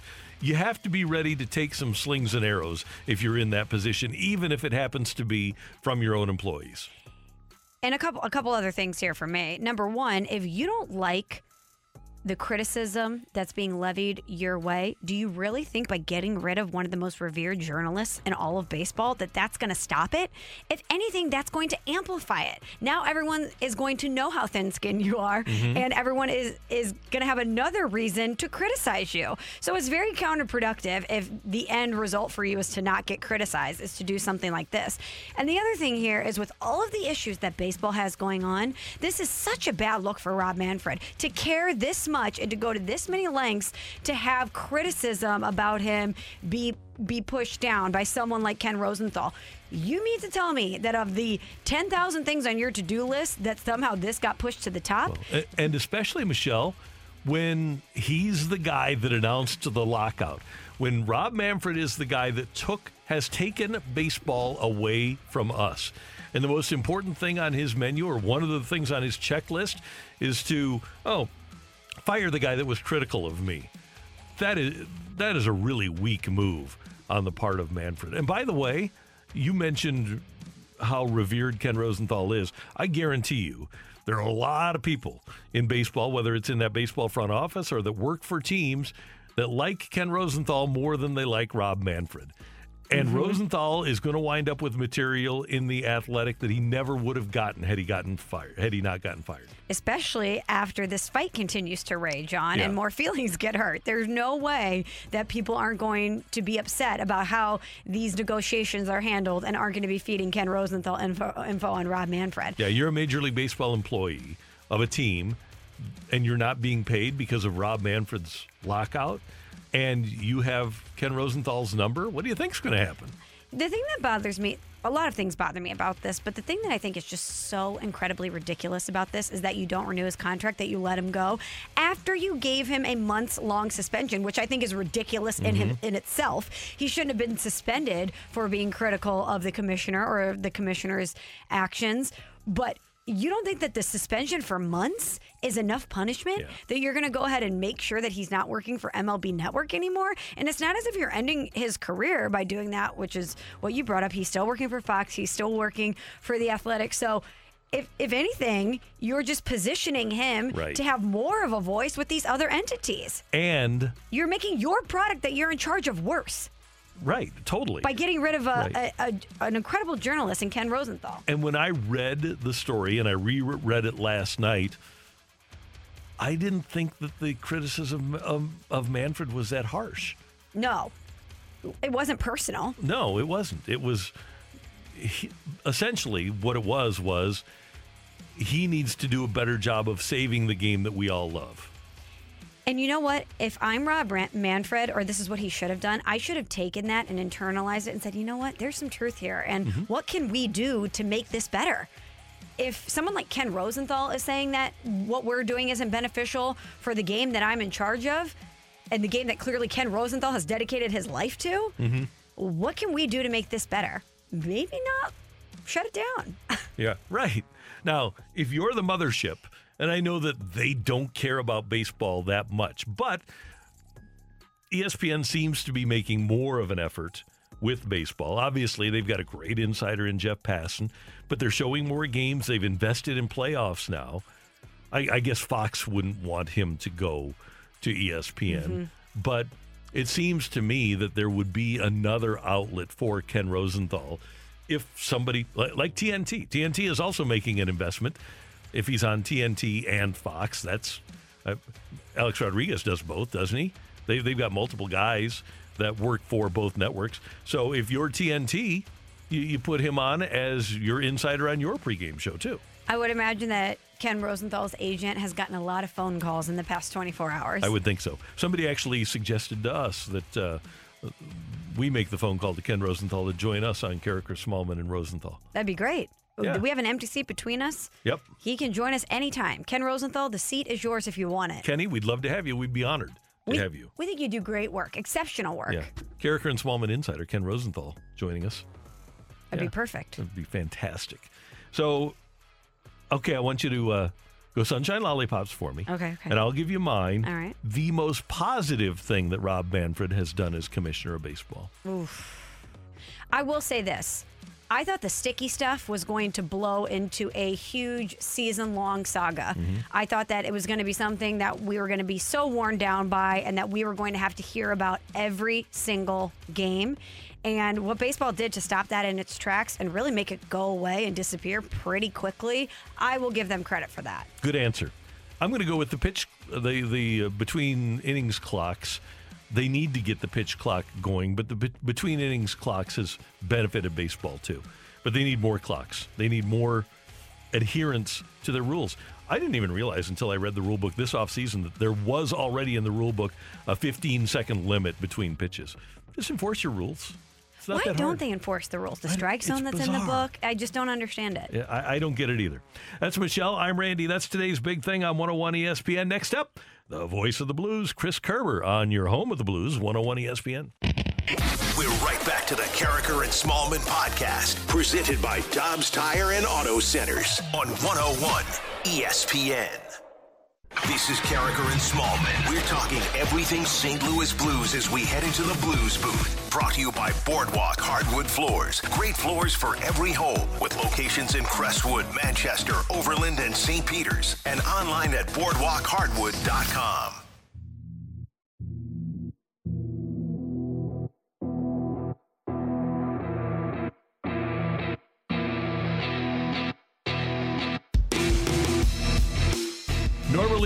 visit with the voice of the blues, Chris Kerber, on Mondays, but yesterday we were taking off for your and our uh, New Year's holiday. So we're getting we get a chance to talk to Kerbs on Tuesday. He's on the Brown and Crouppen Celebrity Line right now. Good morning, sir. How you doing?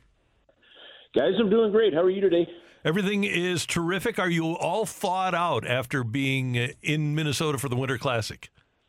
I am. Well, what a, what a great experience! It was awesome. Uh, we actually we were originally supposed to broadcast right down near the ice, but we ended up uh, moving inside. Uh, it was a great call by the league. The league called me up, and these guys are so good.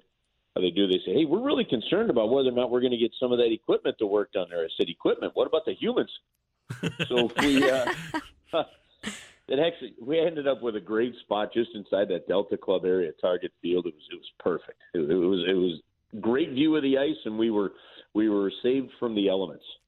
Well, Kerbs, the radio product sounded amazing. It looked spectacular on TV. Can you take us behind the scenes, though? What's something that you saw at the Winter Classic that you don't think maybe the average fan got to experience from the broadcast? Uh, you know what? The, the the the fans there were just amazing. Blues fans and Minnesota fans alike. You really wondered, especially if you followed some of the secondary market, if you were going to see many empty seats, and and you really didn't see many empty seats. And, and not only that, but I mean, they were dancing in the stands, having a great time going in and out all night long. I mean, honestly, you- you'd have thought it was just a, you know, a 45 degree day, uh, except for people were just a little thicker with snowsuits on. I mean, that was it. It was, it was really something really cool. It was one of those kind of things. You know, I know there, there are those that say, "Hey, there's no way I'd ever go see something like that if it's going to be that cold." Well, you'd miss out something really special because it. If you were there or you were part of it, man, you, it was like camaraderie with people that were willing to brave the cold because they couldn't wait to see that game, and it was it was pretty awesome to see. And it was pretty awesome to see how the Blues took charge. Uh, obviously, the one we saw here, the Blues were able to take charge in the third period, but to win under those circumstances in that team's building, the way the Blues won, that was an impressive victory. I kind of, I honest to God, Randy, when when we're sitting on the bus waiting to go from the uh, hotel to the rink, and I started seeing the guys come walking out in beach gear, and and Marco Scandella comes out with a shirt completely open and a cooler with the top of a pineapple in it. I'm like, all right, Min- Minnesota's going to have a hard time winning this game. And and, and look, I, I mean, just just from a pure hockey standpoint, I know Minnesota is a good team, and, and they because they play as a team, and we saw we've seen over the last few years what playing as a team means. But what we've also seen the Blues do recently is play as a team, and and also the Blues are deeper. I mean, they're just a deeper team. So you, you, the fact that they just played a very simple game, put it into the corners, go at it, um, eventually led to success. I, the Blues were built to win that game against Minnesota. To be honest with you. And it Kerbs a big night for Jordan Kyrou, a historic night for Jordan Kyrou, and it was great to see him be on that national stage and get a national audience a sense of what Jordan Kyrou is capable of. Randy and Andrew and I were talking about this in the break, and I want you to fill in the blank for us. Jordan Kyrou is the most exciting young talent the Blues have had since blank. We don't know if it's Tarasenko, if it's mm. Oshie, but when's the last time you were this excited about a young talent that the Blues had? Yeah, I think. I mean, simply put, I think you'd have to look at at, at Tarasenko, Oshie, and, and, and even and even Schwartz uh, for that matter. But I, I I think from a playmaking standpoint, I, I was trying to I was trying to just kind of put this into perspective, and, and I'm not sure. Man, with his vision and his ability to do it at the speed at, at the speed he does, and like even in that game, the, the patience that he had to make a couple of those passes, you know, to, very different player, but it just reminded me of Pierre Turgeon setting up Scotty Young. You know, some some of those uh, plays back in the early 2000s when Scotty Young was a was a 40 goal scorer for this team. Um, I, I think he has the chance to be that first uh, 80 point player the Blues have had since Pavol Demitra scored 93. So I maybe maybe the most exciting offensive player all around with the speed he could put on there since we since Pavol Demitra. And Kerbs, now we get a chance to see him at home after the game against Pittsburgh on Wednesday night. The Blues will start a five game homestand. They've been excellent on home ice so far this year, and nobody's losing here. You see Nashville, and nobody expected Nashville to be where they are. Minnesota's going to be good. Colorado is going to be there at the end. So uh, the Blues are in a position where you just can't give up games. You've got to get points out of pretty much every game. Yeah, no, nobody's in a position, and that's one of the real grinds of the National Hockey League. That's one of the real grinds right now of the, of the National Hockey League guys is, is that if you lose a couple in a row, you feel like the whole world's coming down. Yeah, it's the mental pressure as much as anything else, and yeah. So I listen. They they put themselves in a good spot. I think the way you have to look at the standings is you've got to look at where that number two wild card spot is, and right now, you know, the person sitting. I forget the team sitting out of it, but uh, whether it be, uh, I think, uh, well, Winnipeg is what seven points out, eight points out. It, it's that type of thing that you have to look at because you could easily look with the games in hand for Colorado. Because remember, if they get somebody hurt, they never have to play a game. Mm-hmm. Um, if if you, you look at where Colorado is in the standings and and the games in hand, and you look at Dallas and the games in hand there, you know this thing's going to close up a little bit if if those teams win those games in hand, and so you could easily go from say first or second in the division to the second wild card. So to me, you have to look at how far you are ahead of the teams outside of the wild card right now, and that gives you a little more comfort. I think honestly, Randy, I think the Blues have done about as well as could be expected and as well as they could have done right now. And that stat that I gave you guys a couple weeks ago, it still rings true. It's crazy. 34 games played, and you have every single one of the games, all of them, at some point in time, have been a one goal game in the third period, is the easy way to look at that.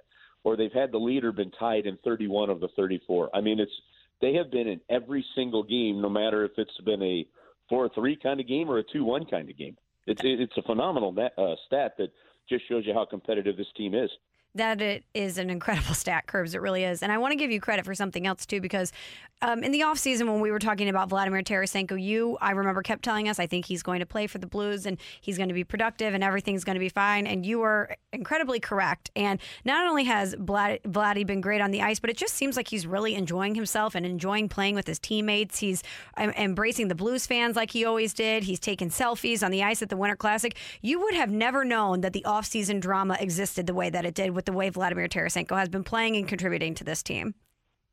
You know, the one thing we never really knew, though, and and to to be honest with you, I haven't had a conversation with him uh, to be able to ask this, but you know, the, the one thing that we still don't know and didn't know then is, aside from some of the medical stuff that he brought up, okay, what what is what was really behind it? Now, I'm sure Doug Armstrong may have known and and and that kind of thing, but um, you know, the, the public didn't know. We, we don't really know what's going on in, in a player's head and all that. You just look at what's happening right now. The team handled it well at the beginning. He handled it well at the beginning.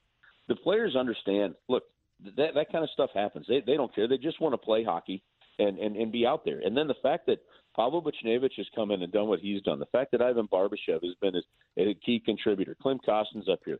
Vladimir told us in an interview a couple weeks ago that it's been great that for the first time in his career, there's some other Russians to to play with uh, like this and and and at this level, and and I think that's made a really big difference for him.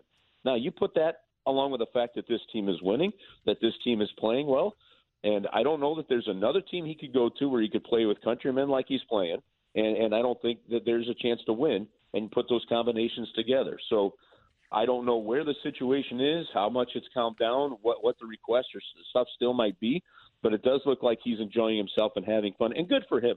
Listen, you, you miss that much time and have to deal with three surgeries over two and a half years. Man, that that is that is so difficult for any person, much less a, an athlete who's used to going out there and doing what they want to do. So, I think it's a positive. So far, it's ringing out like we we thought it might. We'll see if it still plays out that way, but you know, with this year and next year left on that contract, it still just made sense from all aspects of it that uh, he'd be with this team for at least the majority of this year, if not all of it. Kerbs, great stuff as always. Thanks so much for the time. We do appreciate it. Have a great day.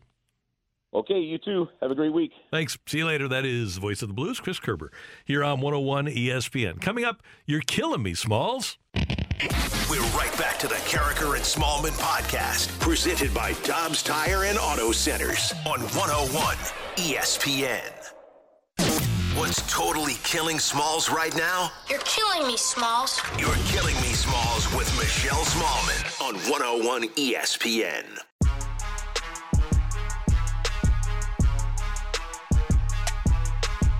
It is time for. Brady, the Tampa Bay Buccaneers beat the New York Jets 28 to 24 at MetLife Stadium over the weekend, but that is not the headline. When you Google Tampa Bay Buccaneers, there's nothing about the victory that's coming up. Everything is about Antonio Brown. If you were watching that game, you saw Antonio Brown in uh, a heated argument with some of his teammates on the sideline, and then you're kind of squinting your eyes. You're like, wait, what's going on? What is he doing? And what he was doing is taking off his gear, his jersey, and then ultimately his shirt, running off of the field, running in the end zone, firing up the crowd before ultimately leaving down into the tunnel. He actually left the stadium, was spotted waiting for a ride, and ultimately left and ended up getting picked up by a celebrity driver. And he was spotted last night at, at courtside at a basketball game. But a lot of people were wondering what actually went down on the sidelines to cause Antonio Brown to do that, to quit in the manner in which he did. Ian Rapoport of NFL Network had the report. Antonio Brown did not believe that he was healthy. He had been battling an ankle injury for the last several weeks, did not practice Thursday, did not practice Friday, and I know personally had some doubts whether or not he would be able to be out there and play. What he told the staff, from what I understand, is that he was not going into the game because in his mind, he did not feel he was healthy.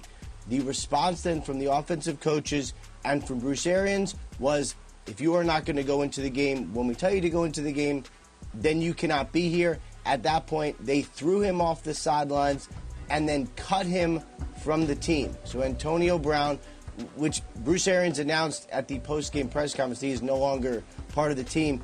They essentially told him that on the sideline, send him packing, leading Antonio Brown with a million dollars incentive right within his reach. He was going to get it. Uh, he left all of that left the field, and now is no longer a member of the Buccaneers. All due respect to Ian Rapoport, I don't buy a bit of it. I, I don't think that, especially with Chris Godwin hurt, that an NFL coaching staff would randomly say to a talented player when he said, I'm too hurt to play, then you you're cut. It just doesn't work that way. And uh, there are some guys some guys that you might think of doing that with. But look at all the trouble they put into keeping this guy on their team. Great point. Why would they kick him off the team when he says, uh, "Hey, I'd love to get, go in and play, but I can't. I'm too hurt to play." I would imagine that they had discussed this with the medical staff. There's it just seems very unlikely that there isn't more to this story from Mhm. the Buccaneer side of things, the the coaching staff side of things that we're not getting. And if we're looking at track records here, I'm going to choose to believe their side of the story over Antonio Brown's. you can't have any faith in Antonio Brown's track record. And it might seem unfair, but a guy who said he was going to pay his bills and didn't, a, a guy who said that he didn't do certain things, but then paid off people and actually called and threatened people to say, to tell them, no, I didn't do it. He's a hard guy to trust. I would say so. And the way that he left the field the dramatics, and then everything that's happened since then. I don't know how that's going to look to another potential NFL suitor. He's on social media with this guy, Danny Chalet, who's a, a chauffeur for athletes in New York. That guy, the chauffeur, is on part of my take. Then you see AB sitting courtside at a Nets game looking completely unbothered by the fact that he Mhm. just quit his job. But Ryan Clark, who obviously knows the Pittsburgh Steelers very well, having played there, won a Super Bowl there, Antonio Brown's former employer, was asked on ESPN if he thinks that another NFL team is going to take a chance on Antonio Brown. And here's what Ryan Clark had to say. Antonio Brown has quit on teams. Antonio Brown has quit on players, on quit on people. Antonio Brown has never quit on himself.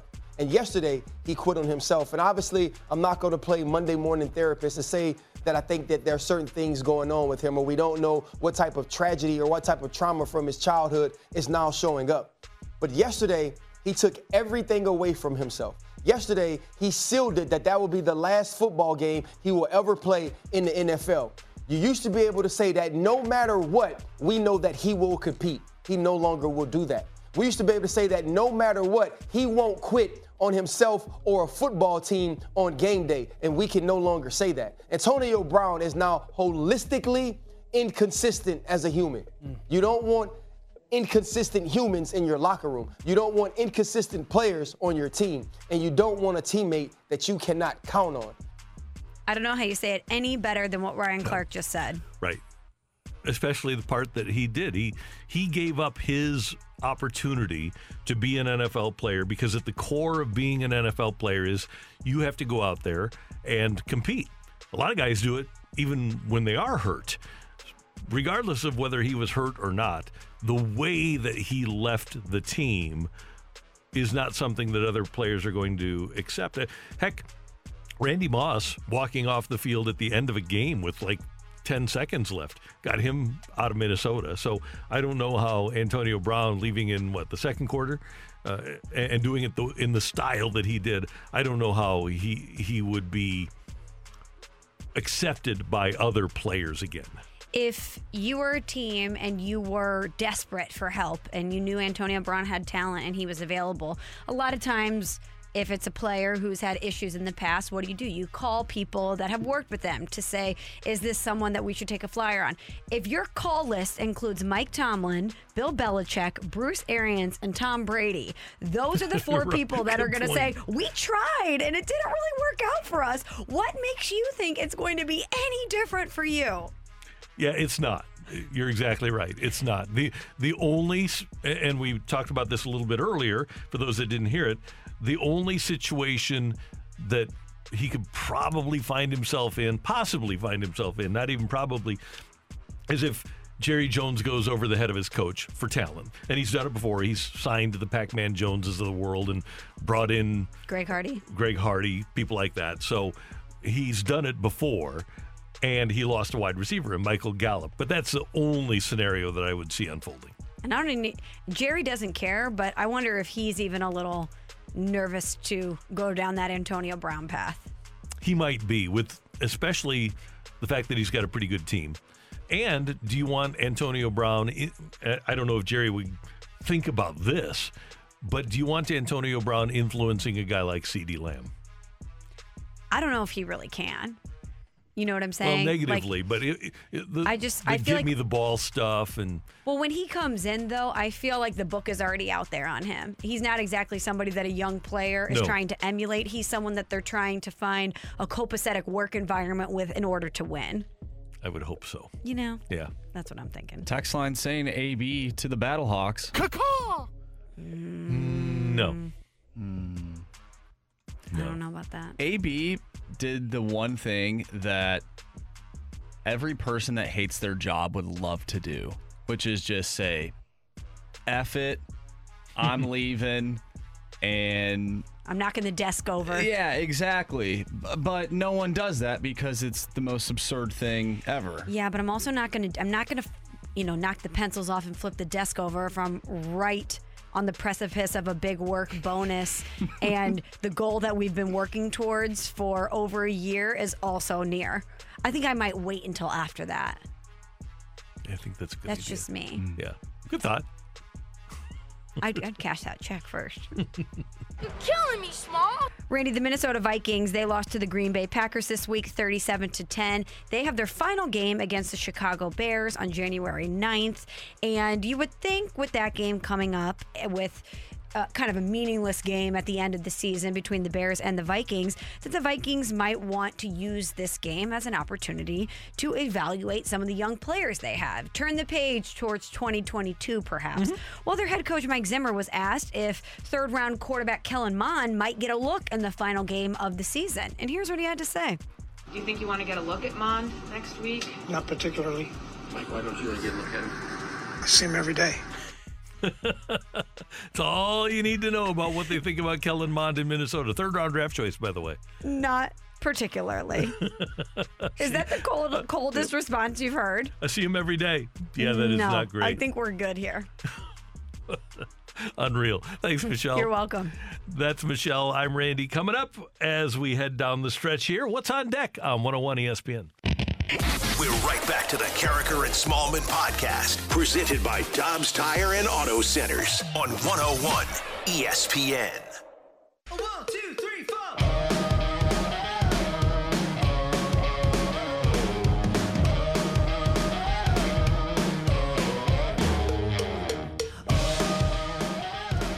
Well, as you know, Michelle, one of the greatest investigative journalistic entities in America is 101 ESPN. Yes. And we were able actually to get our microphones into a meeting between Antonio Brown and his agent last night. You were hard at work. Yeah, we were working it. And so this is the, the conversation that AB, after he had been to the Nets game, had with his agent. Well, it doesn't sound like you completely thought this through. I Guess not. What should I do? Maybe you can just go back. Go back? Yeah. Pretend like it never happened. You mean just walk into the staff meeting on Monday morning like it never happened? Sure. You're an emotional person. People don't take you seriously. Just go back. Pretend the whole thing never happened. Never happened. I was blowing off a little steam. So what? So what? You're entitled. I'm emotional. That's right. You're emotional. Never happened. Never happened. I would think that that might work if Yeah. he just shows up to fi- the film session on Monday. However, speaking of film, it was caught on camera. Yeah. Hey, That- guys. That, might be the only problem. What? I was just emo- I don't know what you're talking about. He's emotional. We have the footage, Antonio, of exactly what you did. That was great. There was a boom mic right there. Yeah. Hey, Michelle, early next month, February 2nd, on the Today Show, the Washington football team will reveal its new name and logo, which would lead one to believe if they're going to have a logo that it's not going to be the Washington football team anymore. Well, the internet is already all over this, Randy, and it's all over my timeline. People are saying that the website, the team's web- website, is automatically directly rerouting to. Would you like me to reveal it? I would like you to reveal it. Thank you, Andrew, for the drum roll, the drama. The Washington Admirals. And I, in fact, click on Washington Admirals and it goes right to WashingtonFootball.com. Oh, ah, there we go. Okay, try this one. Try Washington Commanders. Dot com. Yes, and I see if really that does it. You know, I'm always nervous, Randy, to I know. I get type it. things on my work computer. Yeah. Even Washington.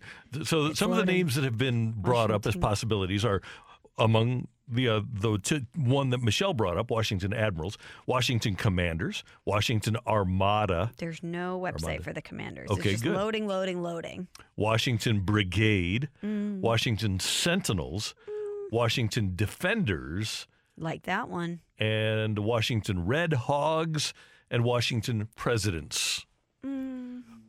I'm thinking that if Washington Admirals is going right to Washington football team, that's pretty telling. And when you go to WashingtonFootball.com, the Washington Admirals send you there. The entire logo is 2222. It's, There you it's go. the team website. So Admirals, it is. I think they might have messed that up. Yeah, I would be kind of surprised if it wasn't the Admirals, considering that it's getting rerouted to that website already. Yeah, they did that uh, in, in the NFL. They're all over it. Like in the middle of the 2015 season, uh, if you uh, typed in Los Angeles Rams, it went to the St. Louis Rams website. Oh, love Yeah, that. so we kind of had that idea. I have to say though, the Admirals, great name. I think that's an awesome name. I agree. Just like Cleveland with the Guardians. I thought the Guardians was a great name and they did a great rollout too. So it just depends on how they present it to their fan base. What about St. Louis Battlehawks? What about it? That's amazing. It's one of the great names of all time, isn't it? Coco, when are they coming back? Come on, Rock. We're about a year away from the start of training camp. Dwayne, I know you had a great holiday season. I appreciate you taking that time for your family. Now it's time to get to work. It okay? No excuses. We're in 2022. Get her done. All right, a couple of notes here. Number one, so no St. Louis U basketball against LaSalle tomorrow night. LaSalle has COVID issues. Number two, no Mizzou basketball tomorrow night against Mississippi State because of COVID issues. So we're losing our college basketball season, Michelle. We're losing a lot, right? Not that I feel like Mizzou every- wasn't already losing. Oh, Randy, come on, come on. it feels like whatever team you follow, your team has been directly impacted by COVID in a pretty serious and negative way. It seems like every team is having outbreaks in whatever sport we're talking about. Whether it's the NFL, NHL, college basketball, college football. I mean, how many bowl games did we lose? Look at the Blues. How many mm-hmm. people did they lose? We, the NHL had to have an extended break. The NFL has tons of people that have been on the COVID list. I'm not surprised by this in the least bit that it's now impacting college basketball this severely. And by the way, the problems are with the Mizzou program. According to their official statement, the game at Mizzou Arena against Mississippi State postponed to a combination due to a combination of positive tests, contact tracing, and subsequent quarantining of individuals within the Mizzou program, consistent with SEC COVID-19 management requirements. I don't think it's any coincidence, Michelle, that last week, a week and a half ahead of the playoffs, the NFL reduced their number of tests mm-hmm. and pulled back the protocols so that it's much easier for a player to co- or a coach who tests positive if they get tested at all to get into a game. Yeah, I imagine that they're having those conversations now about adjustments that probably need to be made because this is not going away. It's not it just seems like it's something that they're going to have to learn how to deal with. We have a new show coming up here on 101 ESPN. Our buddy Tim McKernan is in the building, and he does his morning show from 7 to 10 right down the hall from us. And then he comes into our studio for the first time in just a few moments, and he's going to have a show called Balloon Party. And we're looking forward to Tim being on this station every single day from 10 to 11. Balloon party, let's go. It's a balloon party. The late great Joe Strauss said when people would say, "Oh, that's a great move by the Cardinals signing Jhonny Peralta," and Joe would say, "Well, let's not be throwing any balloon parties just quite yet." So it's kind of a well, it's an homage to the late great Joe Strauss, and they are going to throw balloon parties and make sure that everything is fun and exciting, even though it might not be. Well, I'm excited to welcome in our new teammates and very excited to listen to their show. I'm sure it's going to be exciting and entertaining. And you will hear them every day between 10 and 11 here on 101 ESPN. We want you to know that our podcast is available for you every day at 101ESPN.com and brought to you by Dobbs Tire and Auto Center. So if you didn't get the opportunity to hear from Jordan Kyrou, you'll have that opportunity. Darren Pang was with us today, Mike Claiborne, a lot of people that you'll have the opportunity to hear, and a lot of discussion, obviously, about Antonio Brown and the National Football League. You know what we need to do, Randy, too, is tell people to follow you on social media. That needs to be our New Year's resolution. We need to get Randy's IG followers up. Let's do that. You can follow me on the Insta at RJ Karraker. You can follow Michelle at M Smallman. And we have so much great content for you. It's a lot of fun. You a lot of content from your New Year's Eve party the other night, for example. Yeah, that's right. It was a good time. Thank you to everyone who came out to celebrate with us at Ballpark Village. It was a very fun way to ring in the new year. I hadn't done anything like that in a long time. Andrew Marsh was there. He was having a great time with his butt with his buddies. I think they were at the Crown Room tearing it up, Randy. We were uh we were everywhere. Sounds like a happy new year. Good. What did you do? Uh, we went to the Balloon Glow, and then the hope was to get over to Top Golf because we've done that for New Year's Eve before. Didn't get an opportunity to get into Top Golf, so we'll, hopefully we'll be able to pull that off next year. So just went home and watched the football games. Which sounds like an amazing night. I love a low key New Year's Eve until I also watched the football games, and they were quite disappointing. Yeah, they kind of were. Well, especially if you were a Michigan fan or a Cincinnati fan. Yeah. But you know what? Credit to Cincinnati. I agree. I it was closer than I thought it would be, but I- I was just waiting for both games to reach a compelling point, and it never really happened. And it's not going to change. This is the way the SEC is going to dominate for years. And if you're going to win, I'm sure that this is what Oklahoma and Texas figured out. If we're going to win, we got to get into the SEC. And we'll talk more about that as we approach the championship game next Monday. Thanks to Andrew Marsh, our producer engineer. Great work as always. I appreciate it. Michelle, happy 2022. Thanks, Randy. Great first show of the new year. Fantastic. And we thank you for tuning in, texting in, and being a part of the show for all of us until tomorrow morning at 7. Have a great day, St. Louis. You've been listening to the Karraker and Smallman podcast, presented by Dobbs Tire and Auto Centers on 101 ESPN. Hi, this is Chris Howard, host of Plugged In with Chris Howard. The College Football Playoff Committee made their decision on Sunday, and as much as I loathe the idea of Ohio State losing their way into the College Football Playoff, I 100% agree with OSU making it in over Bama. Nick Saban citing some hypothetical point spreads to prove his point that the Tide deserve a spot in the college football playoffs holds little substance when you consider Bama's best win is over Texas. No, the committee got it right. TCU had a great season with far more ranked wins than Bama and didn't deserve to lose their spot after playing a surging Kansas State in a championship game. And Ohio State, while not playing some of their best ball later in the season, was still 12 0 until they came face to face with my Wolverines. While the college football playoff system isn't nowhere near as good as it could be, it's better than what we had. And in a few years, it will be better for all of college football. Hi, this is Chris Howard, host of Plugged In with Chris Howard. Get the latest odds and trends for every professional and amateur league out there. From football to basketball to soccer and esports, we've got it all at betonline.net. And if you love sports podcasts, you can find those at BetOnline as well. And don't forget BetOnline for the NHL, MMA, boxing, and golf. Head to the website today or use your mobile device to learn more. BetOnline, where the game starts. You made it.